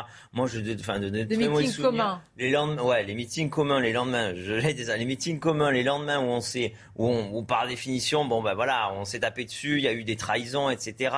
Euh, moi, je me rappelle, j'étais tout petit, j'avais 14 ans, mais le meeting euh, Chirac-Balladur où euh, Sarkozy et Léotard se retrouvaient en traversant la salle, euh, le, la veste. Il y a trop de cicatrices, c'est bien ça c'est une mauvaise image de la politique. Je préfère qu'on soit là. Euh, Éric Zemmour a été élégant. Euh, Marine, bah, elle est seule face aux Français parce que c'est comme ça qu'on élit un président de la République ou une présidente de la République. Voilà. Mais ça n'empêche pas, évidemment. On n'est pas à l'éta- à l'étape de- des législatives et du gouvernement. Le gouvernement, je vous rassure, ce sera un gouvernement d'union nationale ouvert à Enfin, tous les regards sont quand même tournés vers les législatives, malgré tout, le troisième tour. Alors, qu'est-ce qui se cache derrière ce grand rassemblement de Marine Le Pen? Regardez le sujet d'Alexis Vallée, on en parle tous juste après. Marine Le Pen qualifiée, mais toujours challenger. La candidate appelle à une grande alternance et veut réunir autour d'elle tous ceux qui n'ont pas voté pour Emmanuel Macron. J'appelle tous les Français de toute sensibilité, de droite, de gauche et d'ailleurs, les Français de toutes origines, à rejoindre ce grand rassemblement national et populaire. Elle pourra déjà compter sur le soutien d'Éric Zemmour et celui de Nicolas Dupont-Aignan, comme en 2017. Je me battrai jusqu'au bout car je crois que l'élection n'est pas jouée. Et euh, je voterai bien sûr Marine Le Pen parce que je crois que le choix est existentiel pour la France. Chez les Républicains, difficile de croire que tous les militants suivront l'appel de Valérie Pécresse, en particulier lorsqu'Éric Ciotti, finaliste de la primaire de la droite, refuse de voter pour Emmanuel Macron. Je le dis très clairement, je ne me reconnais pas dans sa politique, je ne me reconnais pas dans son bilan et je ne le soutiendrai pas. Marine Le Pen devrait poursuivre sa campagne avec de petits meetings en province. Elle laissera l'immigration au second plan pour continuer à se concentrer sur le pouvoir d'achat. Alors, avant de vous donner la parole aux responsables politiques, l'analyse, Arthur de Vatrigan et Michel Taube, c'est vrai que beaucoup avaient parié sur la fin euh, de Marine Le Pen, mais à force de, certains disent, de résilience, de résistance, de changement, pas de compromission, eh ben, elle a duré, enduré également, et elle est là aujourd'hui. Ah, ça c'est sûr, on a l'impression qu'elle a jamais été tout seule pendant cette, aussi seule pardon, pendant cette campagne, et pourtant elle fait son plus gros score. Alors, euh, on sait que le- l'électorat euh, FN, aujourd'hui RN, a un socle. Un socle, on l'a vu dans ces dernières élections, il y a un socle sur lequel elle peut se- s'adosser. Elle a perdu des voix entre 2017 et l'élection euh, des régionales euh, de l'été dernier. Et puis, mais il y a quand même ce socle-là qui est important, et en effet, elle a Elle su... a gagné des voix. Cette Euh, non mais voilà, mais elle a Voilà. perdu des voix par rapport à oui, mais 2017 alors, et par rapport aux régionales. Entre les élections intermédiaires, les voix, vous, aviez perdu des voix. On annonçait même des régions gagnées que le RN n'a pas prises. Marine, oui. Mais euh, en tout cas, elle a fait une campagne, elle avait dit, avec le calme des vieilles troupes, euh, basée sur le sujet du pouvoir d'achat, qui était une prise de risque, parce que c'est vrai qu'Éric Zemmour a essayé d'imposer un autre sujet, que la guerre en Ukraine pouvait aussi revenir sur le thème de la civil, de, de, de, de l'Occident, de, de la civilisation, avec l'Ukraine est réapparue, mais elle a tenu bon là-dessus, et comme c'est le thème qui est ressorti dans tous les, les sondages d'opinion, bah, elle, a, elle a eu raison dans ce, dans ce choix stratégique. Après, la question que je pose, c'est que là, tout à l'heure, vous débattiez de, de, de, de la réforme des retraites en disant que c'est un choix de société. C'est surtout un choix financier, quoi. C'est pas un enjeu de société, la réforme des retraites. Donc, mais là, et donc. Je vous ai répondu que mes économies et mes choix financiers n'étaient pas là. Non, non, mais c'est la question que je pose euh, à vous, porte-parole de, de Marine Le Pen, c'est est-ce que Marine Le Pen va rester uniquement sur euh, le, le sujet du pouvoir d'achat où on sait qu'elle va pas demander à euh, Guillaume Pelletier, à Zemmour de le rejoindre, mais est-ce qu'elle va adresser des- des- un message, c'est-à-dire est-ce qu'elle va aller sur les questions qui étaient euh, les questions prioritaires pour Éric Zemmour, c'est-à-dire les questions de civilisation, les questions d'identité, sachant qu'avec euh, la guerre en Ukraine, avec On va aller plus loin, parce qu'Éric Zemmour porte surtout la- le thème du grand remplacement que Marine Le Pen ne, ne prend pas du Oui, tout à son compte. Elle même si vous enlevez hein. le grand remplacement, Ah, vous avez des parce questions qu'immigration, d'identité. identité, je pense que Marine Le Pen est assez quand même. Oui, mais est-ce que ces questions vont arriver sur la table Ah bah oui, Voilà. évidemment. Mais, évidemment. mais comme elles sont sur la table depuis huit mois, Ah, on a toujours marché sur nos deux jambes. C'est parce que enfin, parce qu'Éric Zemmour ne marchait plus comme une seule jambe. Vous avez l'impression que non, on marchait sur nos deux Non, non, jambes. c'est- non, je D'un côté, immigration et sécurité. De l'autre côté, pouvoir d'achat. Franck Alizio, reconnaissez qu'il y avait une entreprise depuis 10 ans de dédiabolisation qui est arrivée presque à son terme en ne parlant pas des sujets euh, identitaires pour mettre en avant. Et il faut reconnaître qu'elle a anticipé, Marine Le Pen, le- le- les le- thèmes de pouvoir d'achat. Et heureusement que le but, d'un- de- le but en politique, c'est de finir par se présenter tel que l'on est. Et, et- et oui, elle, elle- elle n'est pas le diable, donc à partir de là, il fallait, il fallait la dédiabolisation, c'était naturel, c'était une, c'était une étape, mais c'était une étape souhaitée par n'importe quel, n'importe quel euh, candidat ou euh, une personne qui veut se présenter telle qu'en elle-même devant les électeurs. Quand votre premier référendum, votre premier projet que vous présenterez aux Français, c'est un référendum sur l'immigration, on peut pas dire que ce soit pas mis en avant. Et ce projet a deux jambes, il continuera, il continuera à marcher sur ses deux jambes, et c'est comme ça qu'il réussi- réussira et qu'elle sera élue présidente. Après, après est-ce qu'elle assume vraiment euh, sa jambe droitière? Parce que sa jambe droite. Pourquoi? Parce que en fait, a, a refusé de s'afficher avec Éric Zemmour. euh, pour- pourquoi pas Eric Ciotti, Eric Zemmour, dans politique l'idée de faire une union des droites. Non, non, Vous mais c'est- de la non, non, politique. Non, on n'est pas naïfs, c'est Attendez. différent, Franck. Mais quand vous entendez un Robert Ménard, Ménard, euh, votre ami Robert Ménard, qui ce matin somme Marine Le Pen de s'éloigner, de s'éloigner d'Éric Zemmour. Là, c'est pas uniquement d'être sans, c'est de s'éloigner d'Éric Zemmour. Je pense qu'à vouloir trop jouer la question sociale, le pouvoir d'achat, euh, le rassemblement des électeurs de gauche euh, et des électeurs populaires, elle risque de perdre aussi sur son côté, effectivement, euh, identité française, immigration, sécurité, etc. Et je pense que ça va être compliqué pour elle parce que je pense qu'Emmanuel Macron va prendre soin d'essayer de la ramener sur ce terrain-là pour dénoncer euh, le conflit de valeurs de ce qu'elle incarne. Marine Le Pen, elle s'appelle quand même Le Pen, et les valeurs que lui incarne pour la France, l'ouverture sur l'Europe, euh, la mondialisation, le libéralisme, etc. Et donc je pense que ça va pas être simple pour Marine Le Pen, et c'est une des En clés. 15 jours, c'est il une va des essayer clés de détruire second 10 ans de Est-ce qu'elle va dédiabolisation. est-ce qu'elle va assumer son nom en fait? Est-ce qu'elle va, est-ce que Elle Marine Le Pen le- va assumer de s'appeler Il vous répond, il vous répond. Euh, euh, comment dire On est dans un, on est dans quelque chose où euh, elle définit le clivage actuel comme ceux qui croient en la France et ceux qui n'y croient plus, ceux qui croient en la nation. Euh, ceux qui croient dans les frontières plutôt que ceux qui n'y croient plus. Par définition, c'est compliqué de de, de pas de pas de pas l'assumer davantage.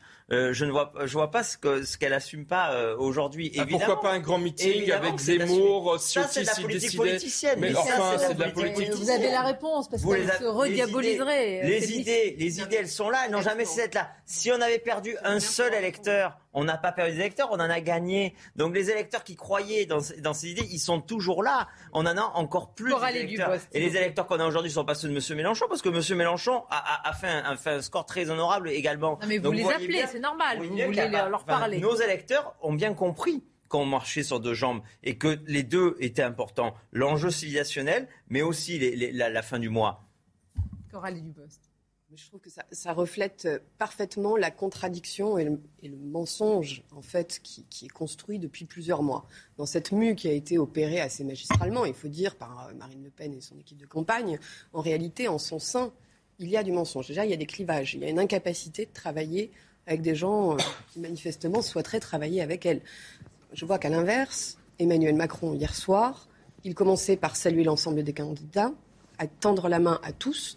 Et il n'y a pas de tambouille qui est faite, il n'y a pas de négociation, il y a simplement Alors, une unité qui s'est construite. On parlera d'horizon. Ensuite, sur euh, le programme de Marine Le Pen, bien évidemment qu'elle a caché. Elle a caché pendant des mois tout ce qu'elle propose factuellement sur l'immigration, sur la sécurité, etc. caché, elle ne l'assume pas. carrément Elle ne l'assume pas. Quand vous l'écoutiez hier soir, quand vous l'écoutiez hier soir, vous aviez presque l'impression qu'elle se présentait comme la candidate du Parti socialiste. Je pense à la place d'un électeur socialiste, j'aurais tremblé. Euh, C'était terrifiant. Je pense. Et de ce point de vue-là, bien sûr, elle cache elle n'assume pas ce qu'elle porte dans ses propositions. Elle porte des propositions que moi je combats, qui sont des propositions où, en termes de valeurs, je ne m'y retrouve pas, qui sont des, des propositions d'exclusion, de rejet, de sortie de l'Europe, de euh, façon dérobée. sortie de l'Europe. Et quand vous sortez de l'ensemble des traités internationaux, c'est une sortie Ça, vous déguisée de l'Europe. souvent l'entendre, Et quand, vous dites que vous défendez le pouvoir d'achat et que vous allez négocier des choses sur la scène internationale, alors que vous repliez, vous savez très bien que c'est faux. Les marchés vont vous exclure, vous allez effondrer, vous ne pourrez pas tenir vos promesses envers vos électeurs. Elle est pleine de contradictions qui font que son programme n'est pas solide et n'est pas sérieux. Oui, mais ça, on va l'entendre longtemps. Mais on, on- on parle, on parle d'un- président public et de sa majorité qui rêve de voir, par exemple, sortir la Pologne et la Hongrie de l'Union européenne parce qu'ils ne supportent pas que deux États décident d'a- d'assumer eux-mêmes leur sécurité et leur politique d'immigration. Alors, C'est tout ce que l'on, c'est tout ce que l'on va avoir, c'est le minimum. Mais vous supportez pas. Le Premier ministre est allé jusqu'à quasiment insulter le Premier ministre polonais dans sa, der- sa dernière interview sur TF1. C'est quand même, c'est quand même hallucinant. Ça, vous ne supportez pas qu'il y ait une Europe des nations, une Europe où, où chaque, où chaque nation est souveraine et où on, on co- on coopère ensemble. Mais ça, ça peut se faire. Alors, ce un- point est important c'est- pour aller du bas. C'est un projet dites, européen attendez. différent de celui de Bruxelles, mais c'est un projet européen qui, Qui, est compatible. qui- qui n'acte pas de la sortie de, Mais de évidemment l'Union que non. européenne. Mais évidemment que non. Alors en fait, il acte de la sortie de l'Union européenne, mais de façon détournée. Et je vais vous dire comment. Parce Frexit que vous prenez particulièrement un sujet que je connais très bien, puisque j'ai fait le contrôle de l'état de droit, monsieur, en Europe, sur la Pologne, la Hongrie et la Roumanie. Donc je connais très bien ce sujet. Se dire que l'on s'émancipe du droit européen, c'est une façon de sortir de l'Europe parce que l'Europe, comment ça fonctionne? L'Europe, ça fonctionne par une confiance mutuelle et réciproque entre les États.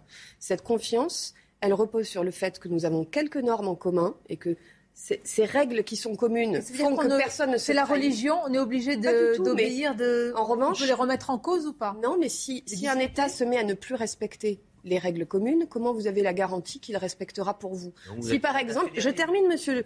Si par exemple la Pologne ou l'Irlande, on peut prendre un autre pays, moi je n'ai pas d'obsession sur la Pologne ou la Hongrie du tout, ce sont de magnifiques pays, mais si euh, l'Irlande demain se mettait à ne plus respecter les décisions de justice européennes, si un jour la décision de justice européenne elle est en faveur d'un entrepreneur français, on fait comment? Mais je vous donne on un- ne un peut plus faire confiance à l'Irlande à ce si, si, moment-là. de Et pourquoi je vous dis ça? un je contre-exemple. termine parce que c'est vraiment un si sujet c'est un contre-exemple, c'est en faveur, je sais pas moi, d'un terroriste islamiste, qu'est-ce qu'on fait? Ça n'est jamais arrivé, ça n'arrivera jamais parce que nous avons pour principe commun au sein de l'Union européenne, nous luttons tous ensemble contre le terrorisme. Ça ne peut pas Il n'y arriver a en jamais eu euh, de décision. terroristes ont déjà été Bah, protégés, non, les que des terroristes ont déjà été Ah non, non, non, là c'est absolument faux. C'est-à-dire qu'il y, a une- il y a solidarité européenne Évidemment, sur la la lutte contre le terrorisme. Non mais attendez, vous, vous dites absolument n'importe quoi. Non c'est- seulement il y a une solidarité sur la lutte contre le terrorisme, mais on fait du renseignement en commun et on est plus efficace. Non, ça, c'est si demain vous sortez Ça, c'est de la de la coopération lutte contre le. Vous avez raison, c'est l'Europe des c'est nations. plus que de Ça la marche. coopération. Ça marche. On va beaucoup plus loin. Mais monsieur, vous ne connaissez pas l'Europe. On va beaucoup plus loin que de la coopération. Et- on va et- et- beaucoup plus loin. En et- matière et de renseignement, l'Europe est indispensable sur la lutte contre le terrorisme. Elle est je voudrais comprendre quelque chose, que là, c'est un... Michel, c'est un- non mais je vous pose une question, c'est un point de... Parce qu'on entend depuis hier, effectivement, et d'ailleurs depuis quelques jours, dire que le, progr- le programme de Marine Le Pen serait un Frexit caché parce qu'effectivement, elle veut remettre en cause ou discuter les traités Bien européens. Alors, quelle est la réalité? Est-ce que les discuter, les remettre en cause acte d'une sortie de, de lieu ou est-ce que au contraire c'est une autre cas- Europe qui En se les met cas, en il place? est, il est certain que euh, si Marine Le Pen était élue présidente de la République, parce que c'est ça l'enjeu du deuxième tour, euh, ça va être compliqué les relations de la France avec l'Union européenne. Parce qu'effectivement, moi je rejoins Madame Dubost, je suis très critique sur beaucoup de mesures qui ont été prises par Emmanuel Macron. Et quand même, j'aimerais glisser qu'il y a une décision de la Cour européenne des droits de l'homme qui autorisait, avant l'arrivée d'Erdogan au pouvoir, l'interdiction du voile dans les universités turques dont j'aurais bien voulu qu'il s'inspire pour imposer la même sévérité en France. Mais enfin, la, parenthèse est refermée. Mais euh,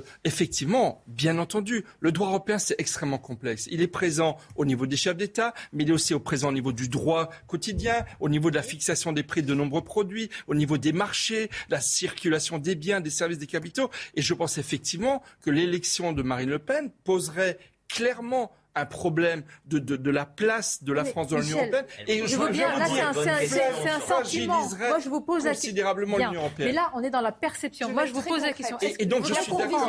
Est-ce que traiter, est-ce que discuter des traités, est-ce que même les remettre en cause, c'est une sortie? C'est un Frexit Alors, c'est pas discuter des traités, c'est discuter du niveau d'échange que nous avons et de réciprocité avec les autres États, qui exige d'aller au-delà de la coopération, et c'est ça qui distingue l'Union européenne de beaucoup d'autres espaces régionaux. Nous allons plus loin que la simple coopération, c'est parti d'abord d'une idée de la paix, mais c'est aller plus loin notamment sur le marché économique et des personnes, qui permet de circuler, mais il y a certains fruits et légumes que vous recevez tous les jours qui viennent de pays voisins européens, du papier, euh, des matières de verre qui permettent à nos agriculteurs ou à nos vit- viticulteurs de fabriquer des Donc bouteilles. vous pensez que on importe, remettra on en importe cause parfois en commun. Bien sûr, ça peut faire monter une explosion des prix dans le quotidien des Français. Il ne faut pas leur mentir. qu'il n'y a pas d'alternative à une autre Europe Ça signifie. Là, là, en fait, il y a un vrai- une vraie question sur l'Europe. Et là, on, on- forcément dans une campagne on rentre rapidement dans les caricatures, vous êtes pro-européen, vous êtes anti-européen. Mais il y a un vrai sujet sur l'Europe. Et Sonia avait posé la question, c'est s'il y a une décision de justice qui va à l'encontre du droit français ou à l'encontre des intérêts français, qu'est-ce, qu'est-ce qui se passe? Et à vous entendre, on a l'impression que bah, on allait tellement loin dans l'Europe qu'aujourd'hui on peut plus reculer parce que sinon ça va être pire. Mais la vraie question qui se pose, c'est une question de souveraineté, c'est une question de liberté. Alors peut-être que sur les questions de, de, terrorisme, on n'a pas encore eu ça. Mais il y a d'autres questions qui sont posées. Moi, je vous allez sur les questions sociétales, par exemple. Il y a le, les décisions de la Cour européenne des droits de l'homme a décidé qu'il y avait une reconnaissance de la filiation sur une gestation pour autrui. De la gestation pour autrui est interdite en France. Donc ça s'impose au droit français. Non, Et il y a... alors pardon, c'est notre ça, euh, spécialité. J'étais rapporteur de la loi de bioéthique, je vous en parle sans problème. D'accord, mais je, vous savez très bien comment fonctionne l'Union européenne. Mais non, mais c'est le royaume des lobbies où en fait chaque État chaque État pense penser pour son intérêt et vous savez très bien que derrière il y a des lobbies qui rentrent et plus vous êtes nombreux à une réunion et plus vous imposez des choses. Donc la question de est-ce que euh, quand on doit renégocier les traités c'est sortir l'Europe ou pas La question qu'on doit se poser c'est est-ce que on, veut retrouver une certaine liberté? C'est la question, je- la position de Marine Le Pen je crois, c'est de, de- de retrouver de la souveraineté et je, si j'ai bien compris ce qu'a dit Emmanuel Vous Macron, qu'on il parlait de souveraineté Vous européenne. allez répondre juste après une courte pause. marche. Comme ça, les téléspectateurs nous attendre. On va pouvoir poursuivre le débat. Une courte pause et on se retrouve, bien sûr. Merci d'être avec nous. Midi News, à suite de vos débats dans quelques instants. Débat de fond sur les retraites, sur l'Europe. Bref, la campagne du second tour qui a démarré. Mais tout d'abord, un rappel de l'actualité. L'Ukraine a ouvert 5600 enquêtes pour crimes de guerre commis euh, par la Russie. C'est ce qu'a déclaré hier la procureure générale du pays sur la chaîne britannique Sky News. Selon elle, plus de 1200 corps au total ont été découverts dans la région de Kiev. Et puis en Russie, c'est une grande banque française qui annonce son départ. La Société Générale va cesser ses activités de banque et d'assurance. Une opération qui va coûter à la Société Générale plus de 3 milliards d'euros. Enfin, à Sevran, hier, un véhicule de police qui effectuait une ronde de, sécuri- de sécurité dans la cité des Baudottes a été pris à partie par un groupe de jeunes. Deux policiers ont reçu des projectiles. Ils ont été euh, légèrement blessés. Et puis, à l'issue d'une sécurisation pédestre pour disperser les jeunes, les policiers ont constaté que toutes les vitres de leur véhicule avaient été brisées. Merci à vous Audrey pour ce rappel de l'actualité. Alors euh, il y a deux déplacements en ce moment des deux finalistes, des candidats. Marine Le Pen avec un déplacement surprise dans Lyon, ce sera tout à l'heure. Et en ce moment Emmanuel Macron qui est toujours en déplacement dans les Hauts-de-France. Et nous poursuivons notre débat. Il y a sur ce plateau Coralie Dubos, députée de la majorité, Michel Taube qui est fondateur du site Opinion Internationale, Arthur de Vatrigan qui est cofondateur du magazine L'Incorrect, Franck Alizéo qui est conseiller de Marine Le Pen et vous échangez justement. C'était bien sûr l'Europe et Tout sur les fait. traités européens. J'ajoute à l'instant, il y a quelques instants, que le Luxembourg appelle à faire barrage à Marine Le Pen. Voilà donc l'intervention euh, mission du Luxembourg. Coralie Dubos, c'est juste après vous, le Michel. Premier ministre polonais qui avait donné son avis et je crois que ça- vous vous Ah, en réjouissiez. Nous, on a des nations. Vous, Moi, ce qui vous avez les paradis fiscaux avec vous. avez tous les paradis fiscaux qui vont vous Ce qui soutenir. Que le début. Qui m'intéressait, c'était de répondre à monsieur, parce qu'il soulève des questions qui sont importantes et que j'entends également parfois sur le terrain. Comment fonctionne l'Europe? Est-ce qu'on est soumis à l'Europe ou pas? Non, on n'est pas soumis à l'Europe. D'abord, l'Europe, tout ce qui est écrit au niveau européen, c'est nous qui le choisissons. Et comment on le choisit? Avec nos chefs d'État, nos ministres et le Parlement européen. Tout ça ne sort pas juste d'un endroit où il existerait des Européens où les Français n'auraient jamais eu leur mot à dire. Les Français ont souvent leur mot à dire et d'ailleurs ils sont souvent à l'initiative des choses. Quand vous preniez l'exemple de la CEDH, c'est un sujet intéressant, mais la CEDH, c'est-à-dire la Cour européenne des droits de l'homme, elle ne régule pas l'Union européenne. Ce sont deux choses différentes. L'Union européenne, elle a une Cour de justice de l'Union européenne et elle régule plutôt les affaires qui relèvent de la circulation des personnes, des biens et des marchandises. La Cour européenne des droits de l'homme, qui est beaucoup plus grande, qui comporte 49 Ah. C'est d'elle dont j'aimerais parler. Parce que c'était Voilà. mon exemple pas tout la à l'heure. On est d'accord. Il y a eu des cas, pardonnez-moi, sur des personnes condamnées pour terrorisme que nous n'avons pas pu euh, expulser du fait de- des décisions de la Cour Et européenne des droits de pourquoi je les connais ces décisions? Je vais vous dire, je- je- j'ai eu la chance de pouvoir étudier longuement la Cour européenne des droits de l'homme et son fonctionnement, parce qu'il fallait les envoyer dans des pays où ils allaient être exécutés probablement à leur arrivée, et qu'il y a une question de dignité humaine qui était en- entrée en, en jeu à ce moment-là, savoir Je est-ce que, est-ce c'était que pas le mof- c'était pas le motif de la lutte contre le terrorisme. C'était Voilà. une question de protection des droits. Je mais- voulais Mais argumenter mon pour- exemple voilà. tout à l'heure, Mais, mais c'est le problème, c'est qu'en fait, c'est vrai qu'aujourd'hui, que ce soit la Cour européenne des droits de l'homme ou l'Union européenne, on est arrivé à un tel niveau de complexité que ça donne des impressions, mais qui ne sont pas forcément ce que l'on entend tous les jours. Quand vous évoquez la décision euh, filiation et GPA, euh, c'est Certes, l'Europe a pris cette décision au niveau de la Cour européenne des droits de l'homme, mais ça correspondait à notre droit français. Parce que notre droit français, dans le droit français, et depuis longtemps, hein, depuis très longtemps, euh, bien avant d'ailleurs, je, je pense même avant la Ve République, en matière de filiation, c'est-à-dire de la reconnaissance d'un enfant, tout enfant en France a droit à sa double branche de filiation, un père, une mère, ou désormais deux mères, mais il a le droit d'avoir ses deux parents reconnus. Et aucun, euh, aucun, aucune personne en France ne pourrait interdire, c'est au nom des droits de l'enfant et de l'intérêt de l'enfant, c'est pas au nom du droit des parents, c'est au nom de l'enfant. Personne ne pourrait interdire à ce qu'un enfant ait sa filiation reconnue. Et Après, le GPA, il a une mère qui est déjà reconnue. Ah, Là, je ne parlais pas de l'exemple français, je parlais de l'exemple islandais. L'exemple Oui. islandais. Arthur euh, pardon. Non, non, mais c'est important. Oui, c'est un sujet essentiel. Mais important ce que je voudrais sur la comprendre, Cour c'est que européenne pour des droits de l'homme, le droit européen ça. Est au-dessus du droit français. Non, en fait, c'est notre constitution qui dit que quand la France signe un accord international, quel qu'il soit d'ailleurs, pas que européen, ça pourrait être une autre convention internationale, ce qu'elle signe et ce qu'elle ratifie régulièrement, elle doit le respecter. Ce qui est normal. On, vous dit, en gros, quand vous vous engagez, vous respectez vos engagements. Mais ce qui est intéressant, c'est que dans le fonctionnement de la Cour européenne des droits de l'homme, qui est une cour unique au monde, il n'y en a pas d'autres comme ça qui régulent autant les droits fondamentaux, elle ne prend jamais de décision contre ce qu'elle appelle la tradition constitutionnelle des États. Oui, mais- Jamais. Elle respecte toujours l'identité constitutionnelle des États et on a beaucoup d'exemples pour la France, particulièrement en matière de laïcité. Oui, mais est-ce que parfois elle ne va pas euh, contre les française. intérêts de la France Et je le dis de manière très Quand pratique. elle Oui, mais respecte non, les traditions, quand elle, quand elle, tra- quand elle quoi la respecte tradition? la tradition et l'identité mais- constitutionnelle des États, c'est ce que nous avons mis, nous, dans notre constitution française. Et jamais la Cour européenne des droits de l'homme ne prend une décision contraire à l'identité Mais constitutionnelle des États. évidemment que oui, il y a eu des, Ah des décisions contradictoires. Dire, juste, on va, on va revenir à quelque chose de simple sur la différence de conception que nous avons sur l'Europe. euh, avec euh, avec Emmanuel Macron. Euh, déjà, quand vous dites euh, il n'y a jamais eu, il ça n'a jamais été en contradiction avec la volonté du peuple français, évidemment, puisque le, le traité, le, le référendum sur le traité constitutionnel, il y a une majorité hostile et pour autant, ça a continué comme si de rien n'était. Donc, à partir de là, il y a un divorce entre le peuple français et la manière dont est construite l'Europe par leurs dirigeants depuis maintenant euh, une, une quinzaine d'années. Euh, moi, je trouve que c'est très méprisant de dire, bah non, mais de toute façon, la France, euh, c'est marche ou crève. Si vous n'êtes pas content, vous, vous continuez à marcher parce qu'on est allé trop loin dans, dans, dans, dans ce projet européen et que maintenant, de toute manière, mais oui, vous avez dit ça. Le, je veux dire, quand vous dites on peut pas faire de sur-mesure, on peut faire du sur-mesure. Voilà. Vous l'inverse, l'inverse. Mais, évidemment, vous avez dit, Non, soit vous vous sortez, soit vous restez dans le moule. Mais non, vous avez dit qu'on pouvait pas négocier. Vous avez dit qu'on pouvait pas négocier. Non, je- Évidemment qu'on peut négocier. Un exemple, De Gaulle en 65. De Gaulle en 65, à un moment donné, il y a des décisions de la Commission européenne qui vont contre les intérêts de la France. Plus précisément, contre la politique agricole commune. À partir de là, il crée un bras de fer avec la Commission européenne, et c'est ce qu'on appelle la politique de la chaise vide. Il dit tant que les intérêts français ne seront pas défendus dans vos résolutions, dans vos décisions, alors la France se retire des instances. Et on a en fini fait, par négocier. Et on a fait du sur-mesure. Et on a fait du sur-mesure. Et, Oui, et il faut à chaque fois respecter l'intérêt de chaque Je, peuple je suis, je suis d'accord l'Europe. je suis- Chacun d'ailleurs. Hein, Je suis d'accord avec vous, français avec une nuance. Il y a une nuance importante. Marine Le Pen n'est pas le général de Gaulle. Et je Mais pense. et je pense- oui, Gaulle. mais non, mais vous donnez un exemple. ce- non, vous donnez, sujet. vous donnez un exemple d'une période où la France était euh, vraiment tenait les, rênes de, la communauté économique européenne. Il y avait beaucoup moins d'États. Aujourd'hui, les Français, une des questions à mon avis qu'ils doivent se poser à l'aune du, second tour, c'est effectivement est-ce qu'ils veulent prendre le risque euh, de fragiliser? Je ne dis pas que ça va être forcément le cas, mais de fragiliser la place de la France dans l'Union européenne.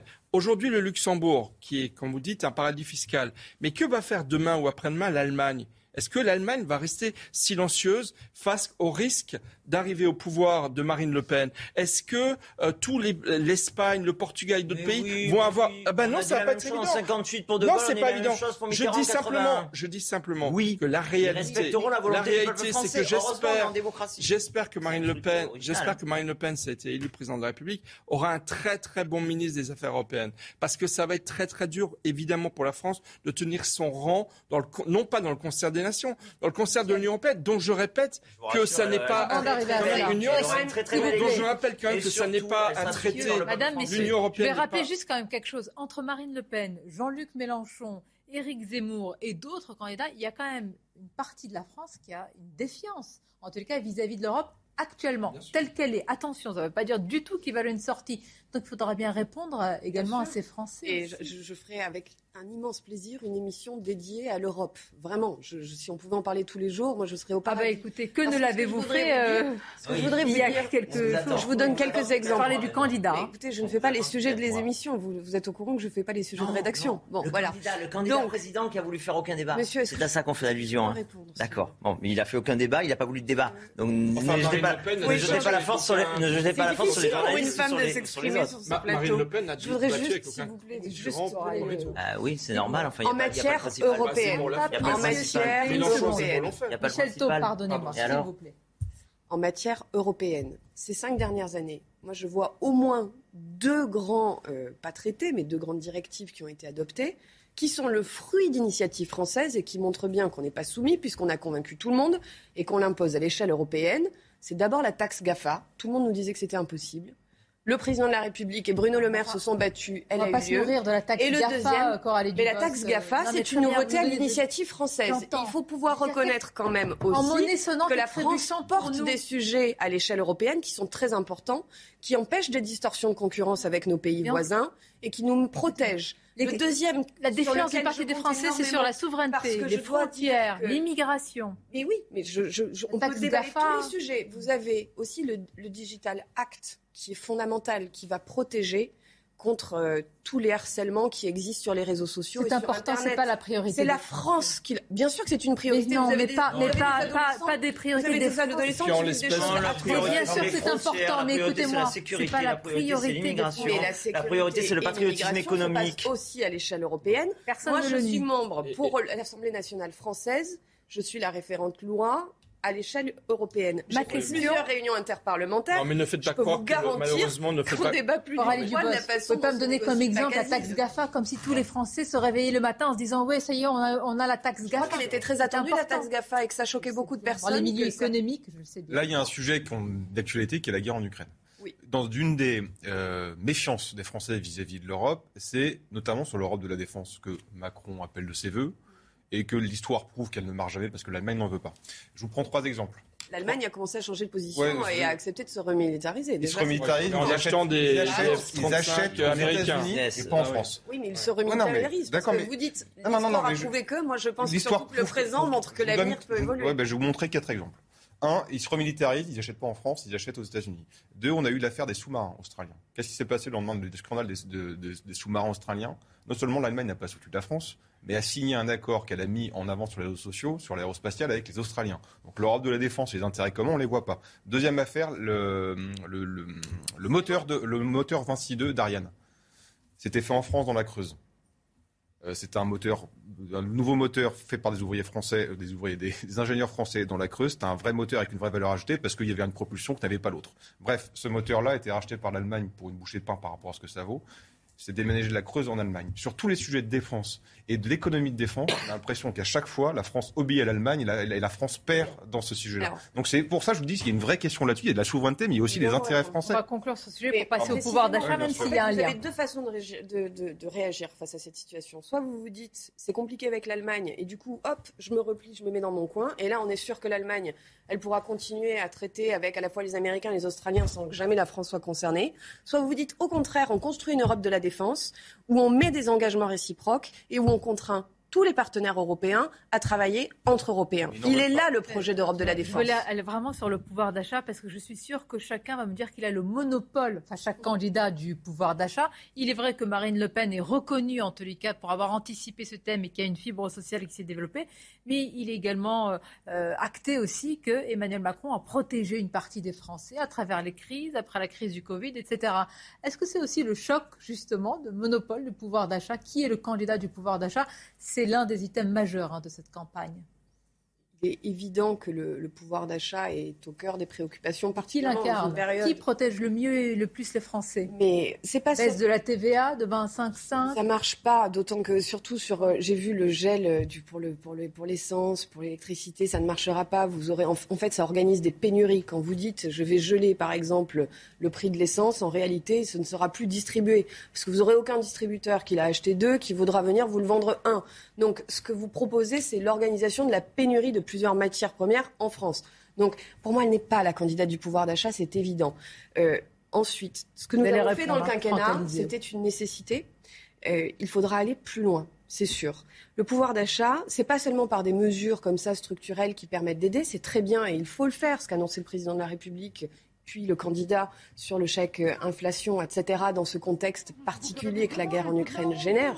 Mais il faut surtout permettre à chacun de vivre dignement de son travail. Oui, mais ça c'est à long terme, avec évidemment Voilà. avec les réformes. Mais là, oui, mais là, certains vous disent l'échec, la succession de chèques n'est pas suffisante, et certains euh, entendent davantage la baisse de la TVA, qui est plus significative dans l'opinion publique. Mais qui est, euh, qui est en réalité très factice, qui ne pourra pas s'appliquer sur la totalité des produits, qui va euh, appauvrir considérablement les recettes publiques et qui ne permettra plus d'affecter certaines dépenses. Et il va falloir en sont, justifier là-dessus, et qui ne fera pas tant gagner que ça au quotidien aux La réponse. Français. Ce qui fait gagner aux Français, c'est de pouvoir di- vivre dignement de leur travail. Franck Alors, Alizio. depuis six mois, il y a en effet euh, des petits chèques qui sont faits euh, aux, aux Français.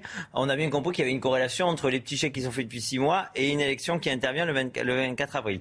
Si j'étais les Français, euh, je me méfierais parce que les petits chèques, ils vont très vite arrêter euh, si par malheur ce, pré- ce président de la République est réélu et donc qu'on en- enchaîne sur cinq ans de plus de, de Macron. Il y a une mesure fiscale d'urgence parce que ce quinquennat a été celui de la flambée des énergies. Donc, comme il y a un gros problème de pouvoir d'achat à partir de cette flambée des énergies, on a une mesure fiscale d'urgence qui est une baisse de TVA massive sur les énergies en passant de 20% à 5,5% sur le gaz, l'électricité, euh, les carburants et le, et le fuel. Voilà, c'est une mesure d'urgence, c'est 12 milliards que l'on rend aux Français. C'est pas, euh, je veux dire, euh, lorsque Jacques Chirac, lorsqu'il était président, avait baissé l'impôt sur le revenu, c'était 15 milliards qui rendaient aux Français 20 milliards. Enfin, c'est, il n'y a rien d'extraordinaire à rendre 12 milliards aux Français.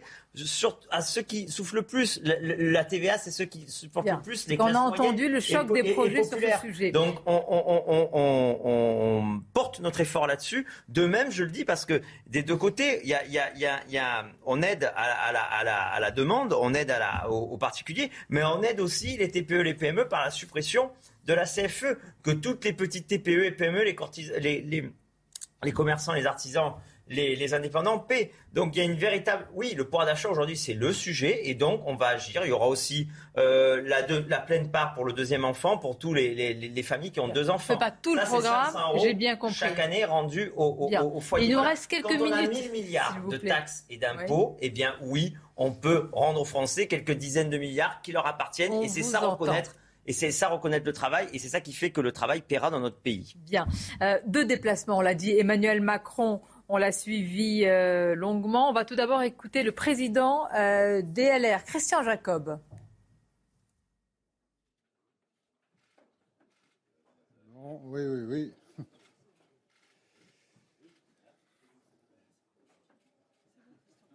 C'est bon? Bien, écoutez, euh, nous nous sommes donc réunis ce matin en conseil, conseil stratégique avec bon, les principaux dirigeants de notre famille politique et ensuite nous avons eu euh, l'instance de décision de notre, euh, de notre parti, donc euh, réunion du, euh, du bureau politique. Euh, nous avons adopté la, la motion suivante à une euh, très très large euh, majorité parce que je crois qu'il y a eu 13, euh, 13 abstentions et, euh, et un contre donc sur les plus 130 euh, personnes qui, qui, qui devaient être là. Donc la déclaration est la suivante. Le bureau politique des Républicains adresse tous ses remerciements à Valérie Pécresse après de nombreuses attaques personnelles, malgré un refus du débat du président sortant. Valérie Pécresse a fait preuve d'une détermination totale. Elle a porté avec euh, courage les valeurs de la droite et du centre. Par cynisme, Emmanuel Macron a organisé et pensé cette configuration de deuxième tour à l'élection présidentielle et veut nous mener vers un parti unique, dangereux pour la démocratie. Par cette stratégie, il a contribué à faire monter des votes de désespérance. Cette irresponsabilité nous mène aujourd'hui à ce résultat dont nous ne pouvons nous satisfaire. Notre famille politique a toujours été et reste un adversaire déterminé du Rassemblement national. Aucune voix ne peut se porter sur Marine Le Pen son projet politique et économique nous conduirait au chaos. Les républicains ne sont ni fongibles dans le macronisme ni dans le lepénisme. Il existe une autre voie, celle de la droite républicaine qui doit exister par elle-même pour éviter l'immobilisme, le laxisme et le recul de la France pendant cinq ans. Notre famille politique et nos alliés centristes sont désormais mobilisés pour les élections législatives afin de proposer aux Français un projet de droite indépendante engagé dans la défense de nos territoires face à un État centralisateur avec des femmes et des hommes de conviction enracinés et attentifs aux préoccupations des Français. Voici le texte qui a été, euh, qui a été voté et qu'on va, va vous distribuer. oui. Je vous poser une question sur les finances du parti. Oui, bonjour. Quentin Calmet, Public Sénat. Est-ce que vous pouvez nous donner un peu l'état des lieux euh, pour le parti et pour la candidate? Elle parle de 5 millions d'euros qu'elle a engagés personnellement. Et du parti, je crois que c'est 7 millions qu'elle évoque dans sa déclaration de ce matin. Est-ce que le parti est en difficulté face à son score? Non, le, parti avait, euh, nous avions euh, euh, préparé cette élection euh, présidentielle. Nous avons assaini euh, nos comptes depuis maintenant un certain nombre d'années, ce qui fait que nous avons des, des, résultats équilibrés. Il n'empêche que le résultat de l'élection présidentielle fait que pour Valérie, Valérie Pécresse, il y a également, il y a effectivement un engagement personnel en nom propre, et c'est la raison pour laquelle nous appelons, au-delà, je dirais, des, des militants, l'ensemble des, des électeurs qui se sont portés sur Valérie Pécresse et tous les autres qui sont euh, attachés à la, démocratie, à faire en sorte, euh, bah, effectivement, qu'elle puisse percevoir des dons pour faire face à, ses, engagements personnels de, campagne. C'est donc vraiment un appel aux dons que l'on lance aujourd'hui. Bonjour, il est Ramdani pour Mediapart. Euh, hier, il y a des voix, notamment Jean-François Copé, qui, sont, euh, qui ont appelé à une sorte de coalition de gouvernement avec euh, Emmanuel Macron en cas de réélection. Demain, il y a des candidats euh, aux législatives qui s'inscriront dans une forme d'opposition constructive, voire de soutien, de participation à la future majorité. Qu'est-ce que vous ferez de ça? Est-ce que les candidats investis par LR qui ouvriront la porte à un soutien à Emmanuel Macron seront, euh, se verront retirer l'investiture sur le, la, ligne, c'est celle du, texte qui est là, euh, qui a d'ailleurs fait, euh, on l'avait évoqué en, conseil stratégique où participait Jean-François, et Jean-François était sur cette ligne-là. Si la question s'adressait euh, à lui, il l'a, redit très, très clairement. Ce qui compte, c'est l'unité. Et l'unité, elle est dans l'indépendance. Euh, l'indépendance de la, droite et du centre, de la droite républicaine à l'Assemblée nationale, euh, où nous euh, devons constituer un, groupe parlementaire qui sera amené à parfois soutenir la majorité euh, ou à s'y opposer. Mais tout ça, on le verra au lendemain des élections présidentielles. Attendons d'abord ces élections présidentielles. Et euh, l'enjeu pour nous, il est clairement sur les législatives. Euh, et, à partir de là, nos candidats sont engagés sur cette, euh, sur cette position. Bien évidemment, c'est ce qu'on leur a déjà demandé. Oui.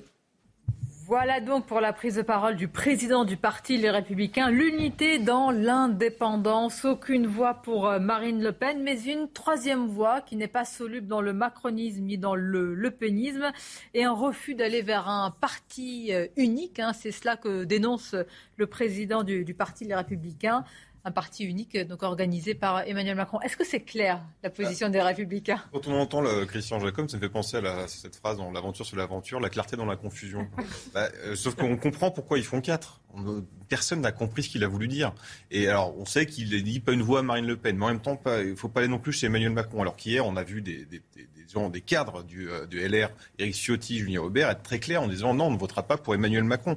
Et rappelez-vous, alors en plus, elle va, il va à l'encontre de ce qu'a dit Valérie Pécresse, qui était très clair sur le sujet. Rappelez-vous, Valérie Pécresse a quitté les LR après la défaite de la liste conduite par Bellamy aux européennes, qui faisait 8, euh, soit deux fois le score de Valérie Pécresse. Elle revient.